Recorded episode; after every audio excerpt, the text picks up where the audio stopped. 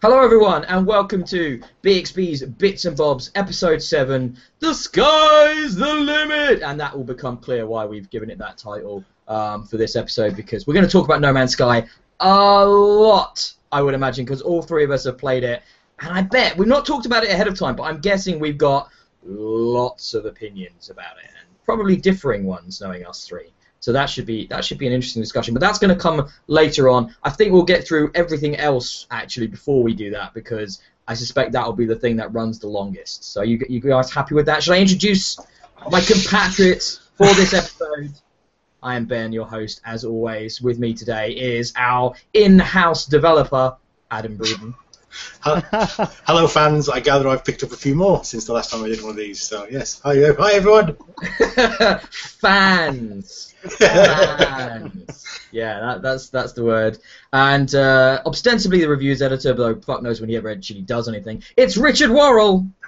I do some stuff. I'm a busy man. He's a busy man. We're all busy men. Uh, It's the 21st century. We just live to be busy. That's how it is. Come on, come on, Richards. But you are you are reviewing things, but you can't actually talk about these things because you're under embargo. So yeah, that's for some that's strange brilliant. reason. I'm- Well, because that's how video games work. Did you not know about how they do that? well, 'cause no, no, I've not come across that before. Oh I won't tell no. you what it is, but um, I'm reviewing a game that's been out for ages on PC. Not allowed to talk about it. I finished it. Everyone else has finished it. Can't tell you even what it is. There you go. Next time. Excitement! You can talk about it uh, in about two weeks, I think. Yeah, it's a, it's a little, it's a, about a week and a half's time. You're going to be able to talk about that. So just looking at the dates there, yeah, video games and all that shit is really weird. And actually, that in a way that ties into the No Man's Sky stuff because that had all that bullshit with the embargo stuff. But we can we can talk about that now if you want, guys, or we can talk about that later. But it's it's kind of uh, all led into this the the hype that built around the release. But uh, yeah, that was pretty stupid, wasn't it? But uh, yeah, let, let's. Uh, what have you guys been up to the last couple of weeks? Adam, got a new job, Uh, but you can't talk about that. I've, I've got a new job, which means I've worked on a load of interesting stuff that was heavily NDA'd, so I can't really talk about any of it. So um, mostly what I've done in the last few weeks has been. I'm also playing the closed beta of a game that similarly NDA'd, can't talk about it. So mostly I was just watching a clock, waiting for um, six o'clock on Friday for No Man's Sky related reasons, and um, it didn't work. played a bit of Pokemon Go.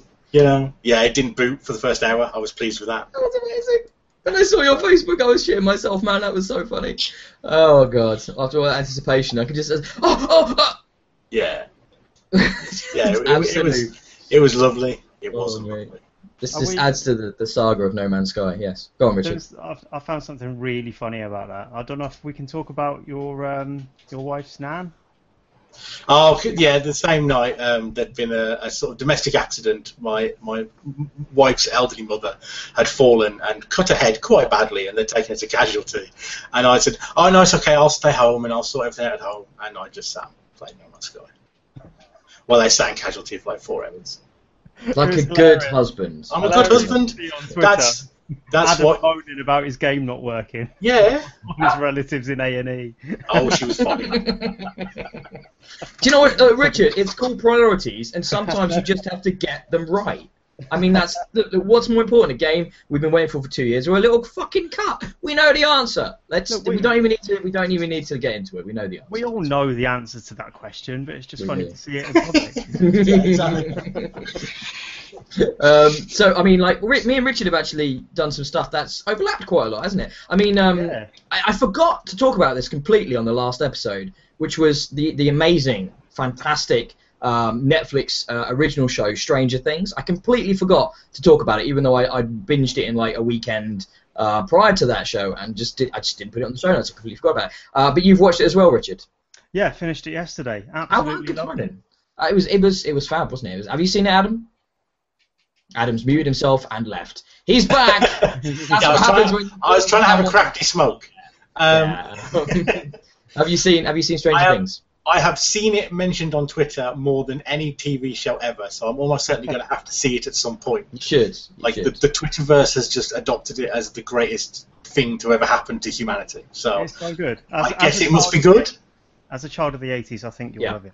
Yeah, Yeah. that's what it's all about. There's so much nostalgia. It's a bit. It's got like there's Close Encounters in there. There's ET in there. There's uh, X Files in there. There's a lot of like yeah, uh, Goonies. Goonies definitely. Um, lots of just loving stuff. I don't want to talk about. it. You don't want to spoil it, obviously, but it, it's definitely worth um, checking out if you haven't seen it already. And also an amazing soundtrack that is now available to purchase. Um, Yes. I, I bought it on the day it got released. oh, Um, did you? absolutely fantastic music in that. Really, really, really good. So I, I highly, highly recommend checking it out. Um, we've also seen a film, haven't we, Richard? That I feel like our opinions may differ on. our opinions may differ on a little bit. But you know, I didn't love it. But you came down on me pretty hard on Facebook when I just said it. It was pretty okay. endorsement, but like Richard's like, "Anyway, shit," and my mum, my mum chimes in with, "Your reviews are really bad." Richard's like, "Yeah, even your mum thinks it's shit." I'm like, ganging up on me with my mum. It's like being back night. I have my little brother again. Like, fuck's That sake. seems reasonable. Jesus Christ. but it was Suicide Squads, and it, it, it's a mess of a film. But there's definitely some bits about it that are enjoyable, at least on a very surface level. I mean, there's pretty good action and quite good characters, but you know, overall, it's definitely not very good. But I obviously Wow. didn't hate it as much as you, Richard. Oh, I despised it. I, w- I went in thinking I'd be disappointed, and I disliked it more than I could ever have dreamt.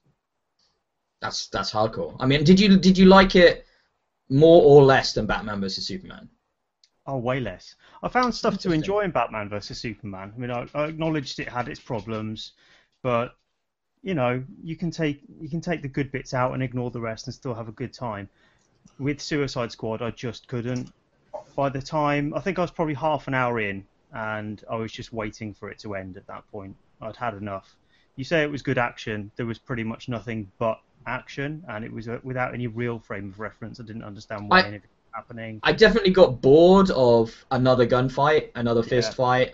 Um, it got it got really samey in places. I also think, but I'm, I'm, as a fan of film, I have to say I found it interesting from the heavy-handed interference that's very apparent from multiple editors. Uh, and all the behind-the-scenes stuff. I mean, like the first, the first act of the film feels like an entirely different film to what the rest of it is, which I think is is quite interesting from the idea of the studio interference and, and all of that sort of stuff. I, th- I find that interesting in a, on a meta kind of on a whole different level. You know, if you ignore the film for what it is, which isn't very good, the the, the whole idea that Ayer made a film, David Ayer made a film there that's clearly been completely changed um, by editors after the fact. You know that like the, it just tonally is all over the place. It's a really strange experience. Um, It- And it it's- does- it's enjoyable feel in a like way it for that. doesn't know what it is. I mean, looking at the trailers, it felt like when DC are naturally darker films than Marvel anyway, aren't they? But Mm. Suicide Suicide Squad was the one that looked to be right. This is the really dark one. It's it's visually dark. It's all about the bad guys. This is going to be some heavy stuff. But no, not even the Return of the Joker had any impact whatsoever, and it just felt so sanitized and anodyne. It was kind how of like interesting. I took it a completely really soft, a really soft comic book movie, more than Marvel movies are. It just didn't Wow. look like it is. That's so. We have. It almost sounds like we've seen a different film, Richard. That's really, really interesting. Because to me, it felt like it was so pitch black in tone, um, especially the second half, that um, it, it didn't match its very light-hearted marketing. Because it, they marketed it to me like it was like Guardians of the Galaxy, a fun, rompy, music-based kind of like teen movie, bit bit squashbuckly, little bit roguish, that kind of thing. And then and then there's some bits in the film. There's a bit where a character um, just executes a bunch of people, and the people that are in there with with her, potentially the heroes of the film, basically ag- agree with what's happened and say they've done worse things. It's it's like there is nobody to root for in this film. They are they are so pitch black and so utterly devoid of humanity that you don't give a shit what happens to them. Um, whereas it seems to be the exact opposite with you, Richard. You found them light and fluffy and one note in comparison. Is that is that fair? It's really interesting. Um, less light and fluffy, but just vacuous. There's nothing to them. No, no, you can't have heavy characters when they're just paper thin. But you Um, can have heavy actions, and I, I think there are definitely. You're right. The the the, the, the characters aren't aren't well fleshed out at all. Um, you know, there's very little there to a lot of them, and there's too many of them, uh, and too many of them are completely pointless for being there. Oh, Uh, absolutely. Yeah, I the kid with the that. sword comes to mind. Like, why why was she there? she didn't do anything or add anything, or Killer Croc. Why was he there? He didn't do anything.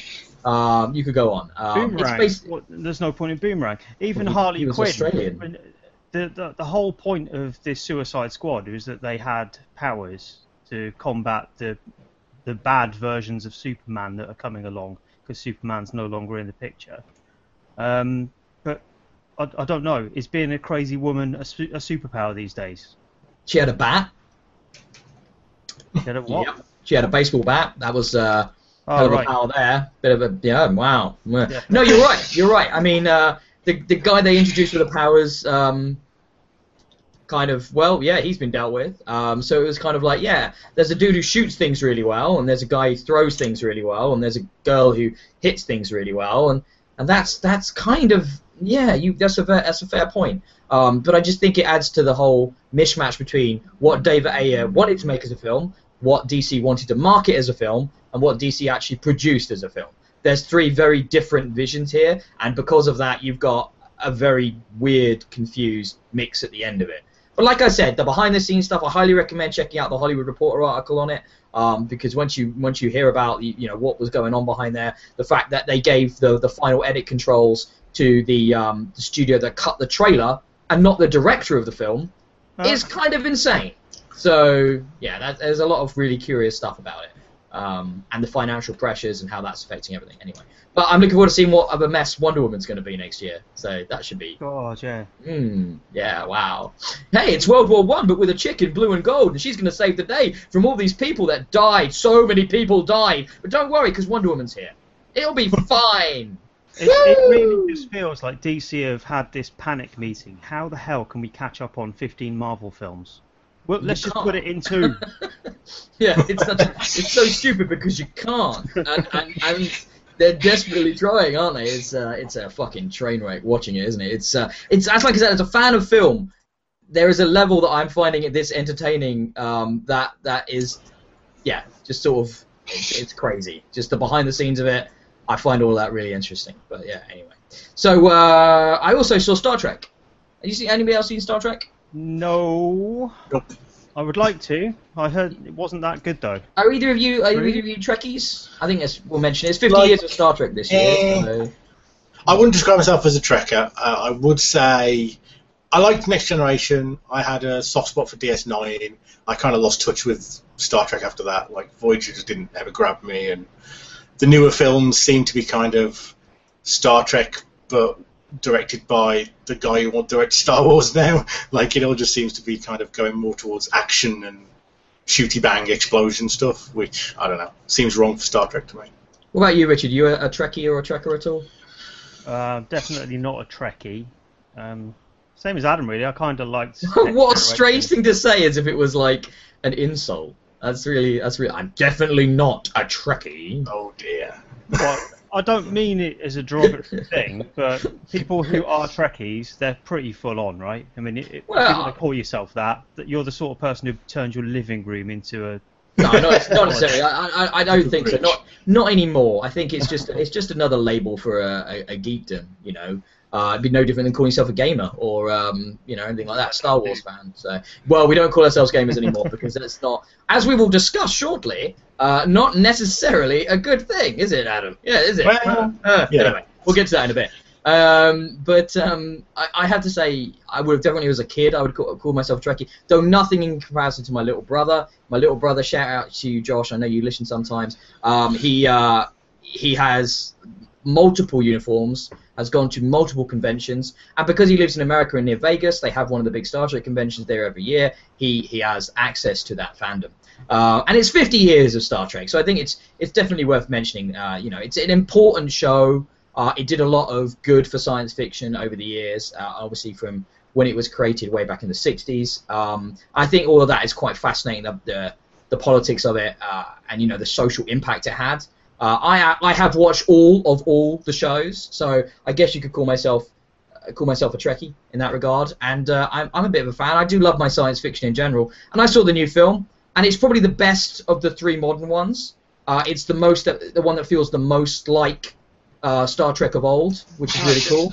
Um, it definitely goes back to that to that vibe. Uh, you know, Abrams didn't direct this one. This was Justin Lin, and everybody went, "Oh my God, Justin Lin, the Fast and Furious guy. What the fuck is he going to do with Star Trek?" Turns out he's a massive Trek fan. So he's actually, you know, he came on board with Simon Pegg uh, and another guy whose name I've forgotten. Only 18 months. It's crazy. This 18 months they came on prior prior to release date, right? So from nothing to release in a year and a half, and they've made a pretty decent film, which is com- crazy considering the amount of time they had. Um, but yeah, I, I, think you know it's definitely worth checking out. It, it would be fine to watch on Blu-ray. You know what I mean? It's not like something you need to rush to the cinema to see, but it's definitely better than Suicide Squad. Yeah. So hey, probably going to make a lot less money though, which is a bit of a bummer. Um, but you know, and the um, I guess the only other thing I wanted to mention is either of you sports sports types Olympics. yeah, a little bit. A little bit Olympics. I'm an Olympics reader. Yeah, it's the kind of thing when it's on. I'll, I'll, I'll, like in the evening. I'll watch. I'll watch my four and a half hours of wrestling, uh, and then and then switch back to normal TV and be like, oh, the Olympics is on. Let's look at real sport for a moment. Um, and um, yeah, I, I, saw some diving. I, I, saw it on the first night, and then I saw it subsequently where the pool had went gone green, yes. which was like I would not want to jump into that. Um, there's been a lot of fuck ups at this Olympics so far. I've seen two horrible broken limb videos. You guys seen them? No. No. So there's a, a French athlete going over. I think it was a pommel horse landed and broke his leg in the most graphical, horrific way. He then gets picked up and stretchered, and they drop him. Oh! they drop the fucker with his leg bent at 90 degrees in the shin, and they drop him off the stretcher. It was amazing. Not for him, but like from a from a yeah, watching this, I was like, that is just oh snap. See what I did there. Yeah, it's very um, good. Well done. Very subtle, yeah. Uh, and then the other one was a weightlifter whose arm gave way when lifting some weights. Oh, oh, during the lift. That's horrible. Yeah. I, I, always think that's going to happen. I can't watch weightlifting for that reason. It always just looks like his arm's going to break, and then oh, and, the idea. And it did. Yeah. Oh, but the leg break, um, the French guy, that was that was worse. Because it you heard it as well as saw it, and it's the noise it makes. It's just this sickening, sort of dull snap. Oh, horrible horrible shit that. Really nasty. But also awesome you know. We all watched jackass when we were kids didn't we? It's basically like that but with professional athletes or not professional amateur athletes uh, so bummer for them but very entertaining for us and then i watched one which was the divers this is great they got they're going to they're literally about to run and do their dive right and this is this open air swimming pool right so that and it's dark as all fucking brazil yeah. for some reason so they turn the lights on just as they're doing a run up and it startles them, and they fuck up the dive like massively. And then they go to the judges, do we get to do a redo? And they take about five minutes discussing it, and then they go, nope, that's your score. And it's like, what? Like that's so fucking harsh, man. I think, and what really makes it harsh is that at the point when they were told no, you don't get a redo, they were stood at the end of the diving boards ready to do the redo. like they had gone back up the stairs yeah. and were stood on the boards ready. Well, they were told no, come down, come down. No, you fucked up on television in front of everyone so fucking. It's just like one cock up after another. They're all gonna get the Zika virus. They're all gonna fucking die. It's like all their kids will die or get be mutated in horrible ways. It's just like this Brazilian Olympics shouldn't have happened. Do you know what my theory is? It's because they've clamped down on doping. They should have just let them all dope. Let them dope like they've always doped. You know, for fuck's sake. Otherwise, the Chinese are just gonna win everything with their selective breeding. So like you've got to let you've got to let everybody else dope. It's the it's the only fair thing. Honestly, just let them use their performance enhanced drugs. I want the augmented Olympics, like like at a Deus Ex. I want fucking oh, yeah. cybernetic. For sure, Cyborg Olympics is definitely better than real Olympics. That will happen. I've been yeah. watching Robot Wars, and frankly, that would be a better Olympics than than what we're getting right now. So, you guys have you, have you guys am, seen? I am left, I'm left wondering though. You're a sports fan, you say? well, the, the, the thing I that makes me break like their legs. They should all be on drugs. well, the only reason I watch sports is for entertainment. Tell me that wouldn't be entertaining. I don't care about the purity of a sport. Fuck that. I just want to. I'm a wrestling fan. I don't need realism. I don't need fucking like you know real sport. That's just nuts. I just want to see shit go crazy. Like that's that's Just to point out, I might as well I might as well play up to my reputation as the humorless one. Um, the problem with allowing doping freely in sports is the incredible biological damage that you will do to yourself if you take steroids for ten years. If I I am not the doping police. If you want to do that to yourself for my entertainment, that be your choice. You can do what you like. You know, if, if, that's within the rules to destroy yourself for a moment of fame and possible sponsorship money and down the line or something like that, then yeah, do it, man. Do it. They all do it. That's the problem. It's like uh, the Russians have all been called out on this doping, and you've got to feel a little bit bad for them. It just means they've been caught.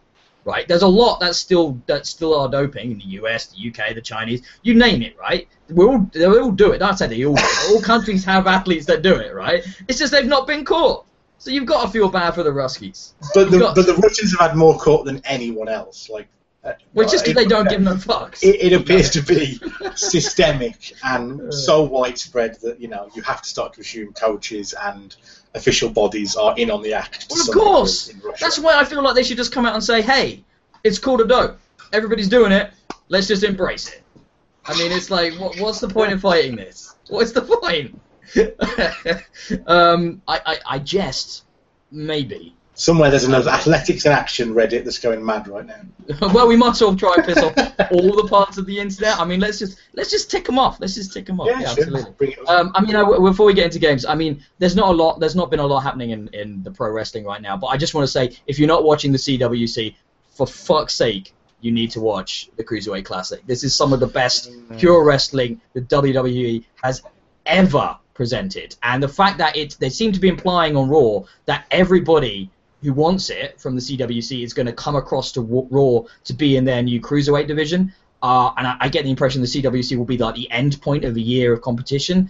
That that's what they're going to do on Raw. That is so exciting to me, just from a enjoying this quality of wrestling. It's absolutely fantastic. Are you guys up to date? I, I actually haven't seen this week's yet. The first of uh, the, the second round, I haven't seen it yet. But the, all those round one oh mate, you've got to you've got to catch up. Like there's some the the the uh, Ciampa and Gargano match at the end of the first round is one of the most amazing bits of wrestling. Those two. I think they're going to win the tag belts at, at, at Takeover coming up because they are fantastic and it's got such a great finish with so much heart and it's just like how to build these guys but also put across an amazing an amazing exhibition of singles wrestling like absolutely fantastic. The power bomb that he does into the backstabber at the end of that match will blow your mind, Richard. You have to watch that match. You have to. I watch do it. intend to. Have you seen it, Adam?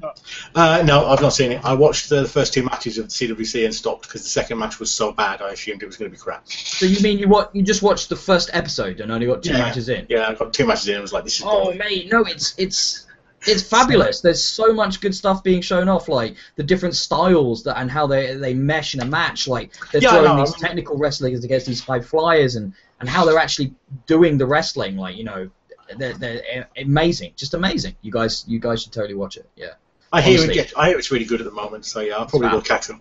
it's really, Um, really you good. know, have you heard um, Roode's new entrance music for NXT? Yeah. Yes, yeah, I oh, love it's it. good. It's oh, it's him. good. Uh, well, I just mentioned that Bobby Roode has now come to NXT and he is going full heel. Like he hasn't even had a match yet, and yet they have built his character so brilliantly. Oh my, oh my god, that Oh, it's entrance music. fantastic. That is A Dragon Force heel anthem, just phenomenal. just so it's it's special. It is special. I can't wait to see. I hope he kicks that that Cien guy's ass because I find him really irritating. no, that last match he had in the uh, this week's episode was a good one. I just felt like he lost all momentum after his big debut. Uh, because let's be honest, we all want we all prefer you know Tye, perfect ten. He should he should be the one getting the push and not Cien. And the fact that he had to put him over really really bummed me out. So um, yeah. Anyway, anyway, anybody anybody, Derek anybody do that a lot. He's always just the, the guy to put people over, isn't He he? By the is. he got his Yeah. He is. He does deserve it, and I think that they should. Well, it's going to be interesting to see how the fact that Hideo's back and they've got Hideo and um, Nakamura wrestling at the same time. I, I suspect their programs will literally never meet because it would be very strange to see those guys wrestle each other, considering how similar they are. Um, so I, I, I don't. I just I hope they keep them very separate because, well, Nakamura is a million times better, and they're the building for the program against Joe. Uh, the end of that episode of NXT was hilarious um, holding Joe back while he slapped him repeatedly. I was just that was perfect. I was like, how to piss off Joe, just slapping him. Oh, oh, so good, so good. Um, uh, you've seen NXT, yeah, Rich? I don't want to spoil it too much. Fine. I'm about three quarters through the. Oh, so I just spoiled the bit you haven't seen. Brilliant, good stuff. That's what I do. I spoil Thanks stuff for. for Yeah, it's, it's nice of you to ask after you'd said it though. yeah, awesome, wicked. That's how I roll. Any anything else? Anybody else wants to throw out here that they've been doing the last couple of weeks? I feel, I feel like I've mentioned a lot of stuff, but yeah. Um, trailer for the next Star Wars looks pretty good. The Rogue, Oh! Rogue One so fucking good. looks right. That does, doesn't it? So good. That's not good. Someone on Twitter said um, there's one shot in there that bothered them and is now bothering me. The Star Destroyer hovering in orbit, Mm. almost above, just above the ground. That wouldn't happen, would it? Yeah, they've, they've never said uh, in the expanded universe Star Wars uh, Star Destroyers can go into atmosphere all the time. That's um, that's totally fine within the tech they've established. For there's a there's a great um, thing in one of the in one of the Star Wars books where there's like an Imperial interrogation facility um, deep somewhere in Coruscant, yeah, uh, and it's like it, you know I won't go into the details, but it basically turns out to be a super star destroyer that blasts off out of Coruscant, destroying huge amounts of the city, uh, and it just takes off from underground. So yeah, they've got the power to do it, basically in the, in the universe they've established. All right. Yes. So super nerd moment there, but Thank yes, you. it's fine, Richard. Don't worry. Um, I mean, yeah, fine, It does look. It does look. It does look incredible. Star Wars is allowed more space magic than most sci-fi properties. I think I'm I'm I'm fine with that. All I could think when watching this trailer is I would have had sex with Han Solo before he was a woman, and now he's a woman. I'm definitely gonna have sex with Han Solo in my dreams. So it was just like, oh my god, so hot. Um, so, you know, so that's that's that, like yeah, win in so many ways. That looked amazing. Just looks, it just looks so good, so so good. Um, okay, should we move on to some games? Yeah. I on. want I want to do something. I want to do something. I feel like we've been a little remiss about uh, in the last sort of six episodes and whatever, and that's not giving credit to some of the other team members who um, aren't on the podcast but are producing fantastic. Uh, content on the website. So I'm just going to shout out for the last tr- uh, pieces that they've all done. Uh, so Pharaonic by by Cameron, uh, a video review he did on the website, which was looking at this Egyptian 2D um, Dark Souls game. It's a really good video, uh, and the game actually looks really cool. Actually, I, I might check it out myself. But I just want to make sure you know go and check out his stuff. Cameron's doing some great work. I know he listens to the show. He actually mentioned to me the other day, you guys didn't talk about your T-shirts last on the last episode. I was very upset. Uh, I, I've sadly, I don't think we were, any of us are wearing particularly interesting ones this week. No. So I don't, I- No, not worth mentioning. I'm not wearing a wrestling or a gaming tee, which is kind of a bummer. Uh, I didn't think no. about it this week. Uh, just, just, I'm just not wearing any trousers because it's so hot. Uh, but I'm not going to show you that. It's reasonable. Yeah. but, I am Uh, ordering a new T-shirt. oh yeah, which one, which one again? Insert coin. I've got some Resident Evil T-shirts on sale. Um, Mhm. Look out for that next time. Okay. Um, and th- okay, so next up on, uh, my little shout outs for the guys that are creating stuff on the website. Uh, Stephen has done, uh, he's doing a great job. He came on uh, basically when we relaunched the site. I know he's a friend of Richard's in real life. Yo, Um, Steve. Yeah, shout out to Stephen. And he just did a review of MX versus ATV Supercross Encore on Xbox One. And I feel bad because it turns out that game was utter shit. Uh, according to Stephen's review, um, I thought it looked pretty good. I honestly did when I when I when I sent that one across to him. I thought, oh, that looks like a fun racing game, dirt bikes and ATVs. That'll be cool. Not so much. Uh, so sorry about that, Stephen. I hope the next one I give you. I, I think he's playing something for me at the moment. I think for us, I, I can't remember what it is.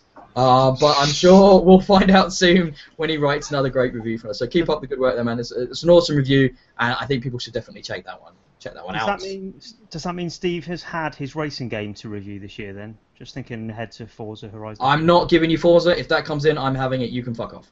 Um, just, just, just gonna be honest. You're gonna have to do something special to get that one away from me. Um, so yeah, no, no, I'm keeping that. Um, right, uh, the final. Han Solo costume.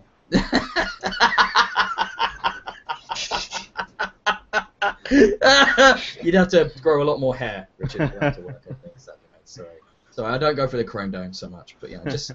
Uh, all right, last but by no means least, Rob has gone from written reviews, which, of which were excellent, uh, and there's a few of them on the website, to doing these videos, which I find very hard to describe because they are the most creative insanity I have experienced in a while. His recent one, uh, his most recent one was for the Magic Circle Gold Edition, which is a fucking awesome game. That's actually one I've played as well. A game about game design, a game about game making. Uh, it's it's totally fourth wall breaking and bonkers and, and really interesting. But his review, it, it starts with what can only be described as a PTS horror piece, and then and then goes into reviewing the game. Um, and it's fabulous, and I can't wait to see. Uh, he's got a game coming. He's, he's game for review possibly coming up this week. I can't talk about it yet because it's under, under embargo as well. We seem to have a lot of those at the moment, which are Yeah. frustrating. Um, but yeah, yeah, I, I'm looking forward to seeing what he does with that. I honestly don't know what it will be. the game is. Yeah. It doesn't matter what the game is. Just watch Rob. it's funny. I, I, it's brilliant. I have no idea what's coming next, and you guys should be watching these reviews and reading the content. It's fabulous. So yeah, I just wanted to uh, make sure we highlighted some stuff on that. I think going forward we'll do a, a little segment like that uh, on every episode if there's new stuff from not just us, because otherwise it's just about our giant egos and how awesome we are. Well, my giant ego and how awesome I am, anyway. Um, but that, you know, that gotta be done. So, I've got an Xbox One S, boys. Yeah. Oh, yeah. yeah. Turns tell out- about it. Turns out, a super limited one that I could now sell for about three times the price. Get out. Um, Well, because it's a two terabyte one. two terabyte white one, which the, it turns out the news is that they ain't doing no more of those. Um, way. That's what they've said. Microsoft have confirmed it. They're basically going to use it as um, the limited SKU. So they're going to like Gears of War. They're going to do probably a Halo one, that kind of thing. Oh, okay. But the plain white one, supposedly in two terabytes, will never be never be released again. Um, which means I could make some real money out of it, but I, I don't think I will. Uh, I, I apologize to all the listeners and people watching today. I promised an unboxing, but due to technical issues, I was unable to produce that um, which I was kind of bummed about actually on the day. Um, but you know, there are like 200 million of those, so I'm sure you survive. Uh, if you really wanted to see people take things out of the boxes. It turns out though, that's a fucking huge subgenre of things on YouTube. People Mhm. taking things out of boxes. I must just be very old to think that's not entertainment, but okay. Have you guys delved into that? Uh, Like literally people taking their shopping out of bags, uh, people opening action figures, or just anything. That's like it's a whole thing. There's a really weird subgenre of it which I became not obsessed with because I didn't really like watching them, but I became obsessed with why it existed and like trying to work out how there were so many videos of this, and that's the surprise egg videos, which are aimed really at like the, the four and five year olds who've been given the mm-hmm. iPad and are just silently a grown man or someone just all you really see is their hands and they're just unwrapping Kinder Surprise eggs or other kind of knockoff brand surprise eggs and just unwrapping them, taking the chocolate off, putting it to one side, opening the little pot, showing you everything that's inside it, push all that away, get another one, open it, show what's Wow. inside it, push it away. That's all it is, and they'll, they go for like you know, there's half hour long videos of it with 10 million watches. Like it's it's a s- utterly bizarre phenomenon that like took over YouTube for a while. It's very And, very and, and they make they make serious money because they get huge amounts of um, product placement Yeah, yeah. money and they get all kinds of marketing money. huge Um, ad, ad ad revenue. Yeah, huge ad revenue as well. It's it's insane. I mean, I've seen like talking about your passion. I've seen people opening magic boosters. Yeah, no, that's a thing. Um, it's just a pack of cards, though. It just it. Uh, uh, I guess it's for that moment when they hit an ultra rare something or other, a money card that's worth two hundred dollars. The Magic Booster ones are usually they're usually opening boosters that are like 15 years old. You know, Yes. boosters from sets that have long since stopped being for sale and therefore have cards potentially in them. But that, but could not be like just, not just. You know, I've seen people. I know there are videos of people who buy a box of you know Eldritch Moon and just videos. oh yeah, no, there's that as well. People. So hey, you know, whatever works. People like to watch strange videos because I guess if you're watching this, you're probably quite odd as well. uh, three grown men talking about wrestling and video games. Yep. What does that mean about you? yeah, you're the weird one, not us. That, I'm, I'm, yeah, I'm gonna project. Just deal with it. Uh, but let's talk about the Xbox One S a little bit. Let's get back to that. oh yeah, that's Uh, what we're that. talking about. That's what we were talking about. It, it was a while ago, to be fair, Richard. But okay, I mean, like, what what can I say that you don't already know? It's smaller. I think it looks absolutely, really, really lovely. Um, it's got the two terabyte hard drive in there. Um, I really like the new controller. Uh, it, it, some people have said it feels a bit cheaper.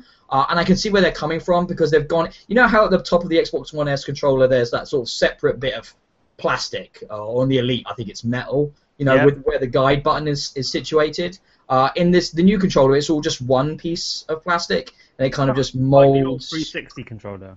Yeah, there's still like a dip, but there's not uh, a definite sort of delineation of two pieces. Um, and you know, it just it, it's a bit lighter. But one thing I did notice is the rumble in it. it is it's more subtle and precise. Um, it feels like it's got um, a slightly better build quality to the components. The sticks feel nicer than the, the standard controller. Um, the buttons feel feel good. I thought I was going to immediately just be like, oh, I've already got a Luna White controller. I'll just get rid of this one. You know, I've got the Elite. I've got a Luna White. I don't need this one. But I've actually I'm actually hanging on to it. I I don't really need three controllers, but you know, I actually yeah, it feels good. Um, I'm surprised. One thing I was a bit bummed out about is they were talking about the improved grip on the, the underside. Uh, I thought it'd be more like the Elite or the Luna the Luna White. It's not. It's a much more subtle, less defined rubberized grip. Um, it's it almost feels pointless to be honest. It doesn't really add anything to it. Um, but in general, you know, it's it's a good console. Everything it feels a bit snappier, and obviously something I wasn't aware of when I put my pre-order in. But you know, there's been a massive teardown of the specs and stuff by Eurogamer and Digital Foundry, and it turns out, you know, I'm going to get a performance boost out of this um, between sort of seven and ten frames. Uh, about a 10% increase on some games and stuff like that. It depends very much game to game. Um, but they've overclocked the something, the processor or the GPU or something, uh, and it's uh, improved performance in some titles, which is nice. That was one of my Can't two complain. questions. Have you actually noticed any? Oh, don't be stupid. I've never. I, I. I'm not. You know. I will be playing uh, a game we will talk about later, actually, which uh, I think we forgot we'd been playing, Richard, which was Rainbow Six. Um, Oh, and shit, we, yeah. we played it with Mark um, from from Brit Xbox days, and he's talking about how much he notices the frame rate difference when it's 30 uh, in in Terrorist Hunt and 60 in multiplayer. I barely notice at all. Like I'm, I'm like, sure, okay, maybe it's a bit smoother, or like whatever. It really. I mean, when we're talking about like single digit frame differences, um, no, I'm not. I don't notice that. I'm not noticing that. But it's nice to know it's there. I suppose it's nice to know the games will run a bit better. Um, you know, it's nice that I'm going to be able to get 4K 4K video streaming out of this now. Uh, for when I get a 4K TV, probably in the next year or so, um, the box will be able to just work straight away with that, uh, and you know, give me give me that experience in Netflix and Blu-rays and stuff. Um, you know, and like I said, I think the design is is fantastic. I really like the form uh, and how it sits now vertically next to my PS4 vertically as well. Uh, it takes up less space. Yeah, I mean, I, I always thought the Xbox One uh, Xbox One was quiet anyway, especially compared to the PS4. It's it's pretty much Well, silent. it compared was because it, it was almost over-engineered to the point of just being silent because there's so much box there. Mm. So I was worried that maybe they've shaved a bit. Well, some some reviews have said it's a little bit louder, um, but I I'm not noticing much of a difference to be honest. Uh, obviously, the, the power brick is now internal as well, or there's no external one, I should say. Um, yeah, it's just uh, I'm, I can look at it. I'm looking at it right now in my car. Yeah, it's lovely. It's lovely. I really like it. Uh, you you'll almost certainly like your Gears of War one. It's a very nice piece of kit, uh, and that hard drive is nice. Man, I, it took me about four days of downloading, but I pretty much filled it up Uh, now. So, yeah, it's good stuff. Wait for that. Yes. So I mean, like, what else can you say about hardware, especially when it's just a, a mostly cosmetic improvement? If you haven't already got an Xbox One, now would be a really good time to pick it up. It's definitely, it's definitely a, a nice piece of kit now. And I noticed last month they actually outsold PlayStations for the first They time in like a year. So yeah, good for them. Good for them. We aren't single format anymore though. I have to remind myself that sometimes that we don't just fanboy on Xbox and we have to we have to be a little bit more fair, a little bit more balanced. I st- I still personally prefer the interface on the Xbox One to over the PlayStation, but you know I seem to be in the minority for that. No, I do too, but you know that goes back to why we were a part of Brit Xbox in the first place, I guess, because we did prefer it. I suppose so. And one of the reasons we lost we lost a lot of staff back then, if you remember, when when the new consoles came out, because a lot of yeah, people they jumped to jumped PS4. over to PlayStation. Yeah. Yeah, yeah, and they were like, "Well, we can't write for you anymore." Oh, buy them. Um, see you then. Fuck you. The Um, tribes, the power of the tribes. Well, we, no, the problem was we were a single format website, and we, we dug that hole for Yeah, ourselves, you know. Uh, but when when Brit Xbox was created like 15 years ago, it was a very different, um, you know, landscape to console gaming back then. Um, and it, and you kind of had to have all that weird, pointless fucking loyalty and all that shit. It was so so stu- stupid, just ridiculous. But when you were, I guess, when I was like 18 or 19 when I first came onto the site, you know, we were all very different people. So uh, we've all grown up a bit, but only a bit. For example, I didn't like wrestling back then, so something weird's happened. Don't what, that's about. But there you go. Shall we? Um, let's talk about some games. I okay, Richard. Richard's finally got Rocket League. yeah, I buckled. I think I saw someone else was playing it, and, and um, their achievements popped up in my feed. I thought, oh, I could. Oh, so that's that shit worked. Wow. Yeah. The actual community tab on Xbox worked. Oh, somebody's got an achievement. I want that achievement. I'll buy a whole game for it. yeah, well, it just Brilliant. turned out I had 15 quid credit lying around. I thought, all right, well, I don't know, I'm not saving it for anything. Let's get Rocket League. And Yes! Really, really good fun. Really enjoyed my uh, hour or so on it this morning. Now that's all I've played so far, but it's a Um, really good game. Yeah, we're gonna make a play date, Rich. We're gonna make a play date and we're gonna play some fucking Rocket League. I love Yeah. that game so much. Hopefully It's with. Adam as well. I mean, I, I do already have it on PS4 and I haven't played it, but I Ah. figured, Oh, because you got you got the PS when it was free. Yeah. yeah. I actually, I, I did do some.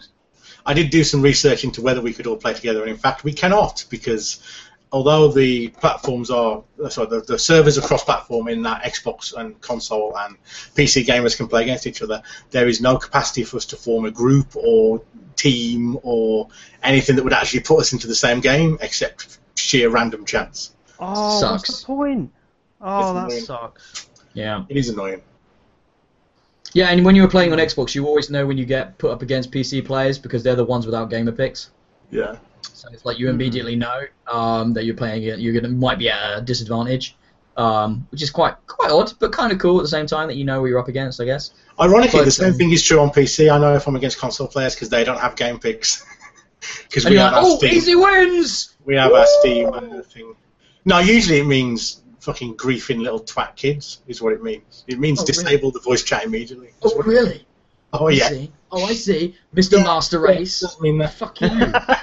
I can't. I can't throw down any Master Race shit. Race shit. I've seen how No Man's Sky runs Yeah. on PS4 compared to how it runs on my PC. there is I- no I was literally about to say that, yeah. Yeah, I think I think it's clear what their primary development uh, platform Mhm. was, isn't it? Yeah. Um, but we, we'll come to that soon. I promise. I promise. Keep teasing this. I'm gonna make you listen to the end of the show to hear about No Man's Sky.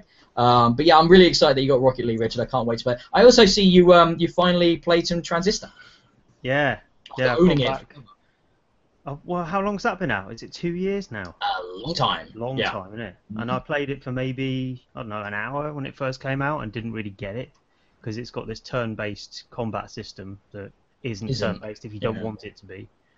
Um, and I'm getting into it. I've finally it clicked with me what all the systems mean because it obfuscates all of its systems behind these um, sort of encoded names. So every upgrade is called like a I don't know. They, they're all laid out like CPU components, aren't they? All programs in a system.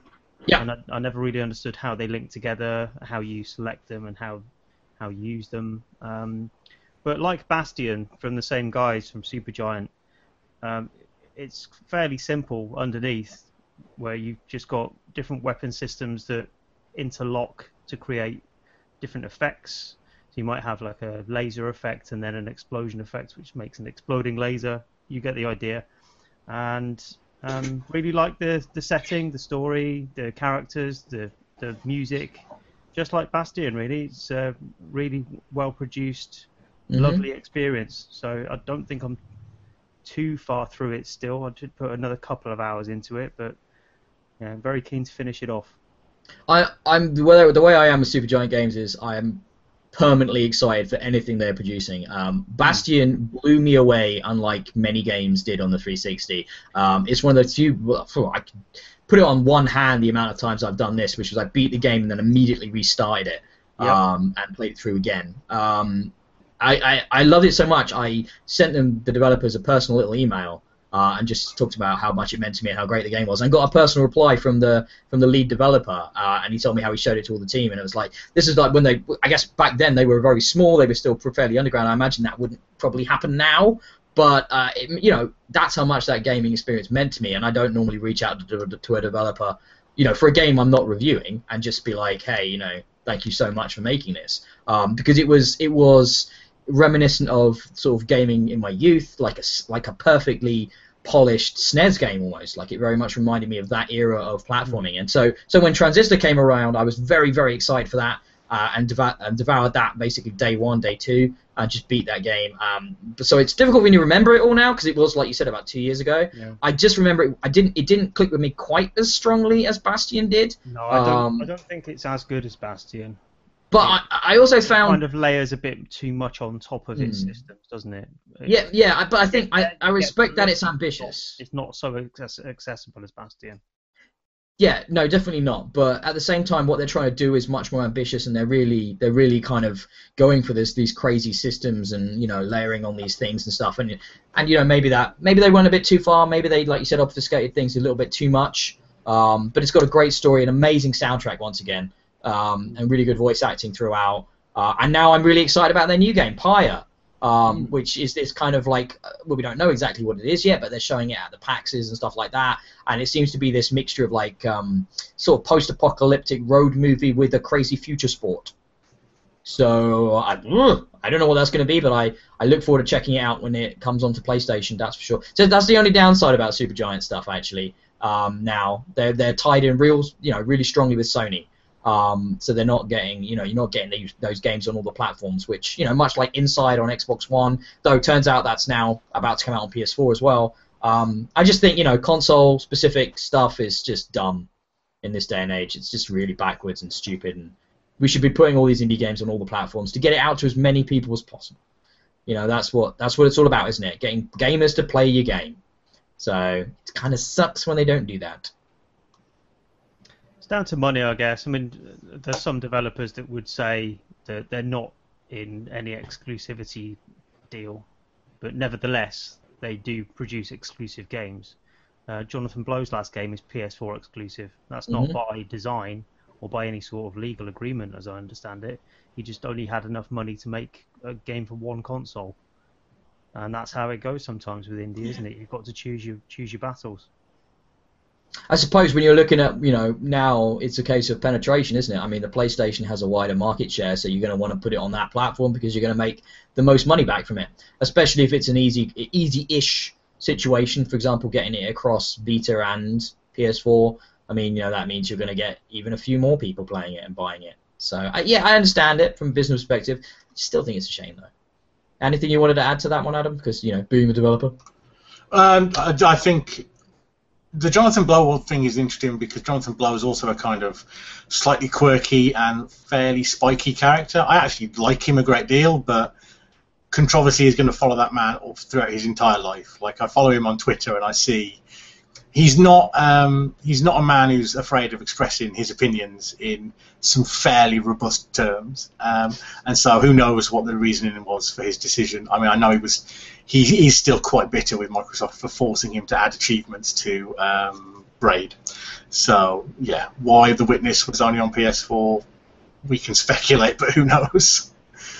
But certainly, I mean, I think you know, in a lot of cases, the money you make by when a platform holder pays you to go exclusive massively um, outranks the money you'd make if you were cross-platform. Like you know, I imagine that's what happened with No Man's Sky, for instance. No, no, fair enough. I mean, that makes sense. Anyway, let's not get too down in the dumps about these things. Bottom line is, if you want to play something bad enough, you can probably buy buy something that enables that. So, hey, get a PS4, Adam. Get a Xbox One, Adam. Just saying, just saying. Well, you know, Just- I'm working again now, so maybe money will come in that I can afford to fritter away on nonsense. Then we can play Rocket League together. That would be good. Great. That would be good. That'd be really good. Right, I'm gonna, I'm gonna actually, Adam, why don't you talk about one of your games? I'm not gonna force you to talk about um, Tumblestone if you don't want to, because it was. Um, well, so like, I mean, Tumblestone's easier to talk about because I've written the review for it. But by the same token, there's a review out there. So if you want to know what I think of it, you can always just kind of read that. I've also been playing Yeah, Polybridge. fuck you, viewers. and listeners, go to the website, bxpgames.co.uk. Read the shit Well, on it. Gross. And also, Tumblestone is a tiny ass game that no one gives a fuck about, whereas Polybridge is a huge indie smash hit that everyone already knows about. So possibly there's more likely to be listeners who care about my opinions of Polybridge. Um, Polybridge is really nice. It's um, you may remember from back in the old days there was years and years ago there was a game called Bridge Builder on PC. It was literally a shareware game. I mean, it was back when that was a business model that existed. Um, and this became a sequel called Pontifex. And the premise was that you had um, a certain budget and you had a train that, that, had to get from one side of a gap to another, and you had to build a bridge across, across the gap. And there was a physics engine that would model the stresses and strains on your bridge. So you had to learn how to build a coherent physical structure that would not fall apart when additional weight was placed on it in the form of this train going across it. And it was a cool game. And there's been attempts to kind of redo that as an indie game since. Polybridge is by far the best. Polybridge is pretty much exactly what I've just described, except with all kinds of other weird and wonderful challenges in there. Sometimes instead of building a bridge, you just build a ramp, and the vehicles like jump the gap, and you just have to try and get them to the end without them falling in the river. Sometimes you have multiple vehicles, and you've got to build these ridiculous pneumatically mechanical structures that um, can reform themselves uh, mid-game, so that like you know this car can get up to the top, and then it all shifts, and then this car can get down to the bottom. Um, and it's that, that's really like that's all the, the gameplay you can describe. I mean, the joy of it is in is in just the sort of playing around with it and trying to build different structures and starting to get the hang of the pneumatics and, and discovering that you can really do some very odd and interesting stuff. So it's another one of those sort of classical mechanical games. The interesting thing about playing it is that where in most games you have like an adversary that's been created by the designers, in this game, your adversary is the laws of physics, and for sure the designers have fiddled the laws of physics fairly heavily to try and help the player out. Like pneumatics work in situations where they absolutely shouldn't work. Um, anything where you're trying to move a bridge around angles wise, like if you were just trying to pull it at a non orthogonal angle, you'd just pull the bridge apart. But actually, it lets you get away with quite a lot of that before you do just tear your constructions to pieces. But the, the issue is that because what you're dealing with is kind of the cold hard facts of life, it can be an extraordinarily frustrating game.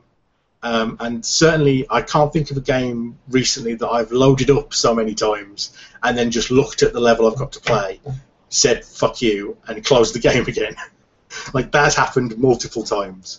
Mm. Um, it's definitely it's just quite a harsh master, and also I think some of the puzzle types in it are just fundamentally more difficult than others. So if you get a level that's like build a ramp, you kind of know if you throw enough time at it, you'll get there. You know, you just build your ramp, and then you just tweak angles and tweak angles and trial and error and trial and error until it works. And each attempt takes like three seconds to watch. So they're like really nice, really quick, really light. Then you get one of these ones where you've got to reshuffle the bridge around, and you've got to organise all these cars and sort them into their bays. And those are just always a pain in the ass. And so when you get to one of those, often you're kind of like, oh man, I'm not sure I'm in the mood for this today, and you just shut it down. But but uh, weirdly, it's one, as I stopped binging on it and started just playing it in little half-hour bursts, I started to enjoy my time with it far far more. It's definitely a game that you're not going to sit in front of for like three hours. You're going to load it up, do a couple of levels, and then you've had your fill, and you're going to close it down again. And so it just burbles along nicely in the background of your life. Um, yeah, it's it's a really really nice game. It's really charming. It's got this gorgeous kind of acoustic guitar soundtrack that just sets the tone for just sitting and chilling and fiddling around with your bridges. And and often failure is very amusing, you know, like when you set your pneumatics wrong and instead of the flap coming down to let the cars out, the whole bridge just splits at the middle and everything just dumped in the sea down this sort of funnel you've created. Like that's just funny. Like you do, you do just laugh. Um, when that happens for the twentieth time and you still can't figure out why, and you've been working for an hour, you don't laugh so much. But it, you know, it's a great game. I can't knock it.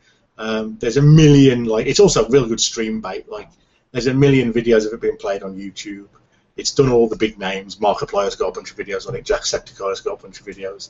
So you can like check out the the play experience of it pretty easily that way, and it's a lovely game. It's really nice.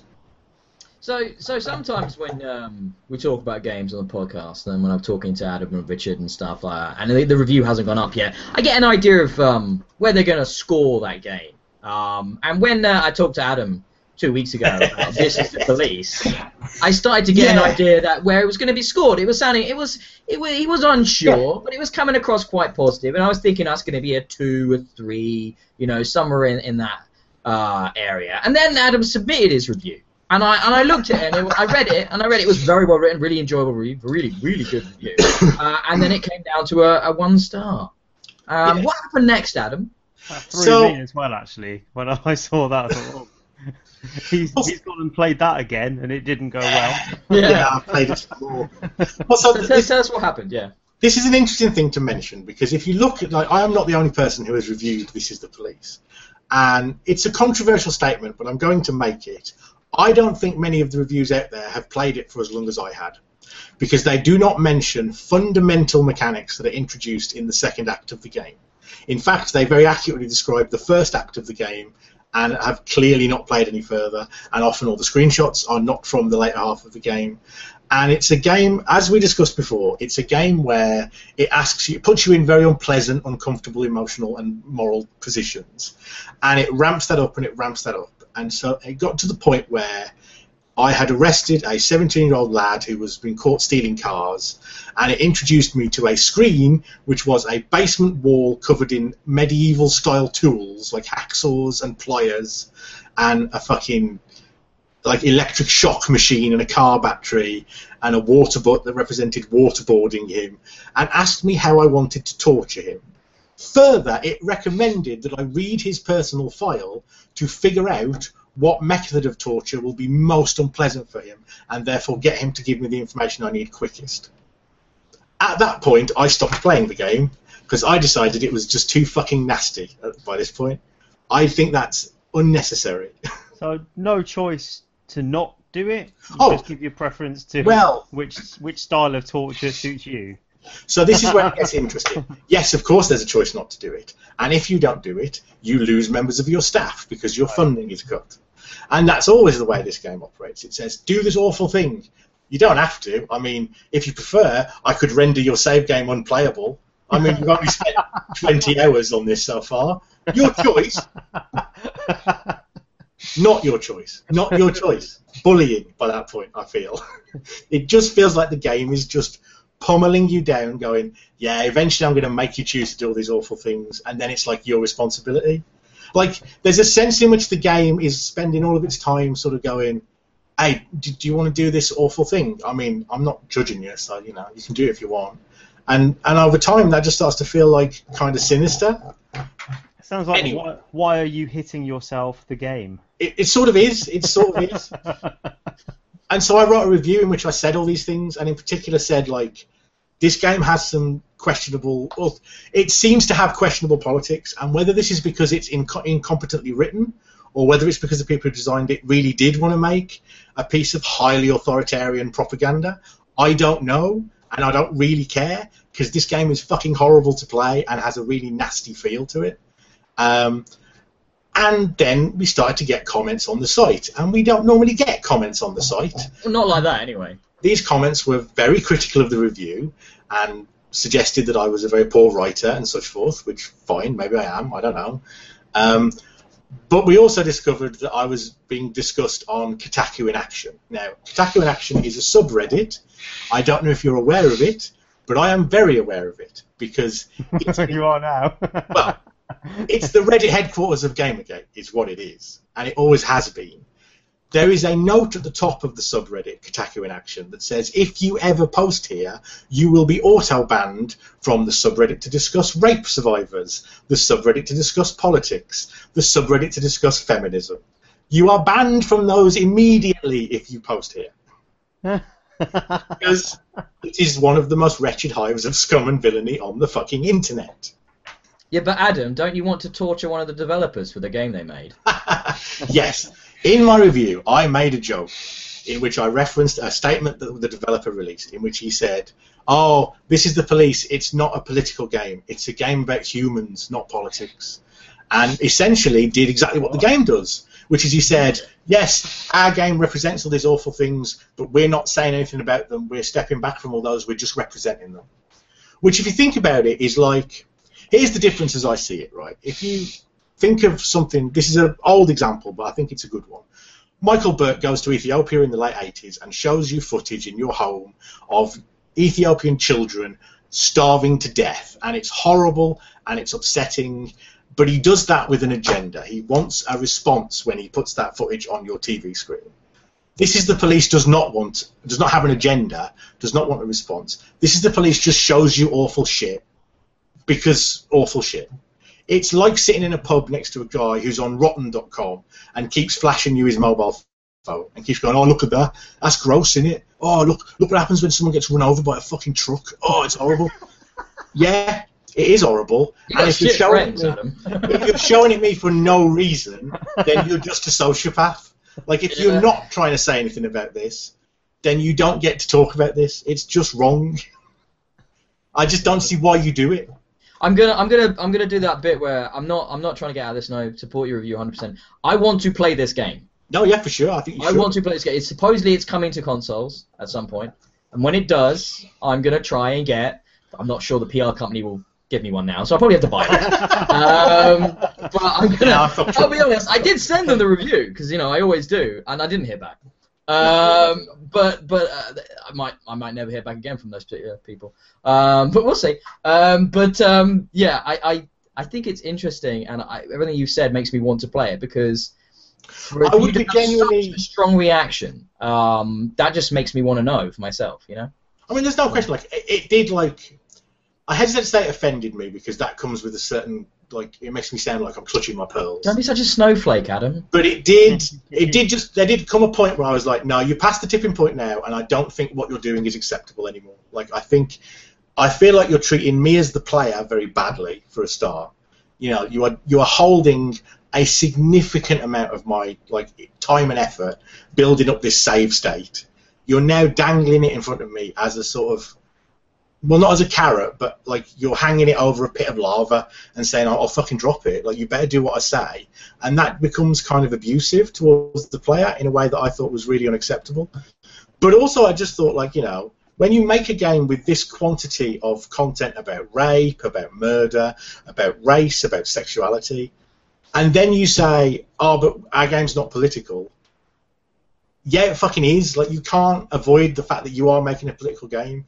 In the same way that standing by with your arms folded while a bunch of people shout racial abuse in the street, you are in a way participating in the racial abuse by simply turning a blind eye to it and not intervening and not having any statement about it. You're kind of giving it credibility. And, and, and that's and that's why um, I mean that's one of the things about Gamergate, isn't it? That's why they've decided to target you a little bit about this and stuff. Um, I mean, I, I'd be more upset if I if, if I hadn't found that Kotaku in action um, thread, because frankly, anyone who posts a Kotaku in, in, in Kotaku in action has such poor judgment. I literally don't care what they think of my review. Like, a couple of interesting, a couple of interesting things for the internet. If any of you guys are listening, uh, I can see where traffic comes from. Just so you know, on a website, I know where you're coming from. That's how I found that. Thre- I found Kotaku in action. That's how websites work. Um, and also, I thought it was hilarious that on that Kotaku in action thing, they didn't link us. They kind of, I forget what they used, but they used a backup grab of the website so that so that if you look at it, we don't get any traffic. Though we still got traffic, Oh, nice. so people clearly looked. But, but at the same time, they they're using a very special thing. So they take basically it's like taking a screenshot almost, but they like do an, an archive of the website, so it'll always be there, Adam. Just so Oh, you know, good. in perpetuity. Uh, it'll forever be there as a as a testament to to you, disgusting developer of Dead to Rights. I How know. dare you criticise That was of a course game showing police brutality? How dare you? They fucking googled my CV and started No. questioning like, oh well, you worked on Dead to Rights, which is also a game about police brutality. It's like, yeah, in the same way that Streets of Rage is, yeah. Like, I mean, because literally that is the game we based Dead to Rights on. We were trying to make a 3D remake of Streets of Rage. That was our intention. I And, just, you know. just, yeah. We'll move on. I, th- I I wanted to bring this up for two reasons: because of Gamergate and because of um, well, the fact that you know your review was different to how it sounded it was going Yeah, to go. no. So I think it's worth if that sort of thing happens. It's always worth reviewing, uh, going back and, and looking at these things. Um, you know, for any game, yeah, because I think it's really interesting that you you played it more than most. It would seem. Before you before you wrote your review. Well, says a lot about uh, says a lot about critics. That All I can say is I am the only review I've seen on the internet that mentioned that there's a torture mechanic in the game, and there's a, clearly a torture mechanic in the game. I put a screenshot in the review. Mhm, mhm. Like that surely merits some mention. I think I think you might be right. Yeah, I think you might be right. Right, I'm gonna I've got some games I wanna I wanna tick off the list that I've reviewed uh, before we get into No Man's Sky. Um, I reviewed uh, Dex, which I had actually played quite a bit of prior to the last show, but we, we ended up running quite long, and I didn't have time to talk about it, and the review came up afterwards anyway. Um, Dex is this well, what I thought was going to be a fairly simple sort of cyberpunk set, 2D side-on sort of actiony RPG. Turns out it, it, more more action than RPG. Turns out it's a very deep RPG, proper cyberpunk set, quite a cool adult uh, setting, lots of uh, interesting mechanics. You know, your typical. That's the thing. I enjoyed my time with it because I like cyberpunk stuff, and, and I really enjoyed the setting. But when you actually, it's a fairly typical RPG. You know, you've got leveling up and skills and talents and abilities. You've got an inventory. Um, what sets it apart is there's a very fun um, twin stick shooter um, hacking mechanic, which is kind of different, which I'd not seen before, which is pretty cool. And I think I show it off in the video, uh, so have a little look at that. Um, but yeah, Dex, kind of, you know, typical indie game. Kind of came out of nowhere. Nobody's talking about it. Nobody's covering it. Um, but it's cool. It's different. I mean, if you're looking for something um, prior to uh, the new Deus Ex coming out, you fancy some cyberpunk? You fancy a cheaper option than Deus Ex will be? Give it a go. I really like Dex. Did either of you guys heard about Dex before? Uh, well, you'd mentioned that you were reviewing it to me on Facebook, I think, so I did look it up, and man, it looks cool as hell. Like it It's looks very cool. on the street. You play this badass blue-haired chick. She's cool. That's Dex. That's her name. So that makes sense why it's called Dex, doesn't it? Really.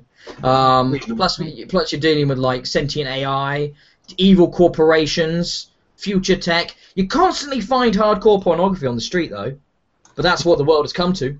Turns out. It's kind of like flashback, is it that sort of vibe? Mm, well, that's what I thought when I saw. I thought, you know, platformy action game, but no, it's actually a big world, like an open. world. Not exactly. An, it's hard to call it an open world because it's 2D, but it, it kind of is an open world at the same time. There's lots of buildings which you can go into with rooms within the buildings and places you can explore and, and things you can find. And you know, you're you're dealing with different combat. You can play it stealthy. You can play it straight up action. You can spec in very specific ways like lock picking or crafting and, and stuff like that. So yeah, there's a lot more there than it looks like there will be when you first look at it, when you first see the screenshot. So no, it's not really like Flashback. It's more like Deus Ex, um, which is it's kind of what it is. It's kind of like a 2D Deus Ex. You know, you're augmenting yourself, you're upgrading yourself, you're getting these cool abilities as you go further into the game and stuff. Um, as well as there being quite a lot of varied combat, being melee combat, range combat. Your cyber hacking abilities will play into combat scenarios as well. So yeah, it's it, it's a, a surprising game. You'd think more people would be talking about it, but seemingly not. Maybe more like those Assassin's Creed platformers then. Sounds quite a lot like that. But but you, you yeah yeah sort of. But at the same time, those don't really have any RPG elements, do they? So th- this is actually quite a deep RPG experience. So yeah, should- well, there's sort spend a lot of time on it. There, there- there's little bits that you can upgrade, but nothing significant, I suppose. Um, I then played Brutal, or Brew. Brew Ta'atl? I mean, how, how do you pronounce that? I'm going to go with Brutal. Uh, it's a stupid title for what is quite a fun game. Um, it's a 3D uh, action hack and slash roguelike. But what sets it apart from what is becoming a genre filled to the brim of titles, roguelikes at the moment, um, is its art style. It's this, it's this ASCII inspired art, which will immediately take you back when you see it. Um, do you got obviously Adam knows what I'm talking about. Richard, do you have an idea of, of what I mean by an ASCII style art? Yeah, you do. I, thought you must, but I, I couldn't be sure. But basically, it's but the the sad thing is with this is that the ASCII stuff is very is very would be very interchange easily interchangeable with anything. It doesn't really add anything to the experience other than a, a twang of nostalgia for people of our age. And you look at that and go, oh, ASCII's, oh yeah, I remember that. Oh, back in the day, back in my day when all we had was symbols. Um, not anyone real that doesn't graphics. For anyone that doesn't know, it's basically when the image is made up of text characters. isn't Yeah. it? Yeah, I was trying to think of a way of describing it. You see, thank you for doing that because I really couldn't think of I mean- a good way of describing what ASCII looks like. To, to be more specific, this is a deliberate kind of knowing nerdy reference to an old Yeah. old game called Rogue, which represented a dungeon via ASCII characters, where the capital A was a fucking aardvark, and the capital O was an orc, and the lowercase o was a lesser orc, and you know. Yes, but it's but it's not at the same time. It's not that game. It, it's it's. Uh, I I believe you. Like I was saying, you could just well, like like ASCII represented real life. hmm This this is sort of like ASCII could be anything else as well at the same time.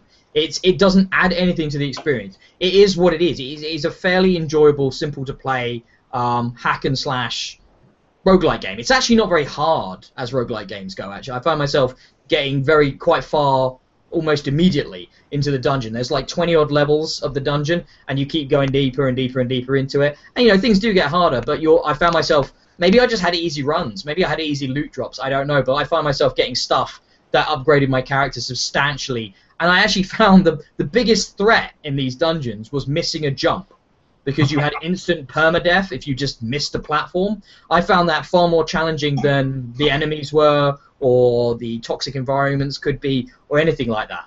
Um, and actually, that's kind of frustrating if you think about it, because it turns out the jumping mechanics, the platform mechanics weren't that great, weren't that polished. So I'd be like doing really well, like 12, 15 levels down. I'd jump from a platform to platform, and this time at a fall, I die, that's it, it's over. I was like, oh, that kind of sucks. It's, it's a brave development team who include platforming mechanics in a permadeath roguelike. I will say that much. Yeah, yeah, yeah. Possibly a foolhardy team. Yeah, especially as they're, they're not. Well, you know, whenever you shoehorn platforming into a game that isn't a platformer, it's very easy for those mechanics not to be polished enough, not to be precise enough, and that's the, the that's the problem. Yeah, we're having here, which is a real shame because basically the I like the art style. I find it very enjoyable to look at the screen while I'm doing these very generic things. Um, so you know, once the nostalgia passed, it still it worked as a nice visual. It just wasn't particularly engaging. But it does segue me into a game with an art style that was very engaging, which was Hyper Light Drifter, another roguelike type experience. Um, did you do you guys know much about Hyper Light Drifter? Light Drifter. Watched, watched your video. Looks very pretty. It's gorgeous, mate. It's such a gorgeous game. It's got this amazing art style, this 2D pixel art. Uh, it's so beautiful that I, I took screenshots of it and actually have it as my background on my Xbox. Um, it's just like absolutely stunning vistas.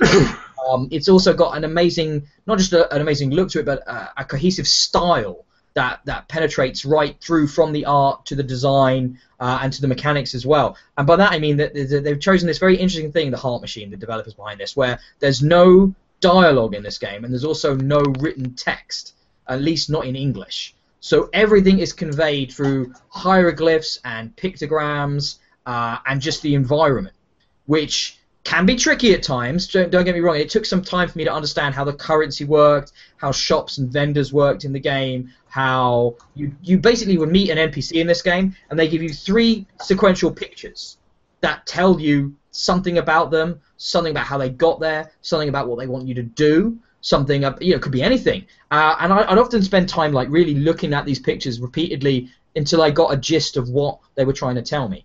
Uh, and what that what that does is it pulls you into the universe. It means in almost a Fez-like way, you're being you're being brought in through this sort of obfuscated um, storytelling technique.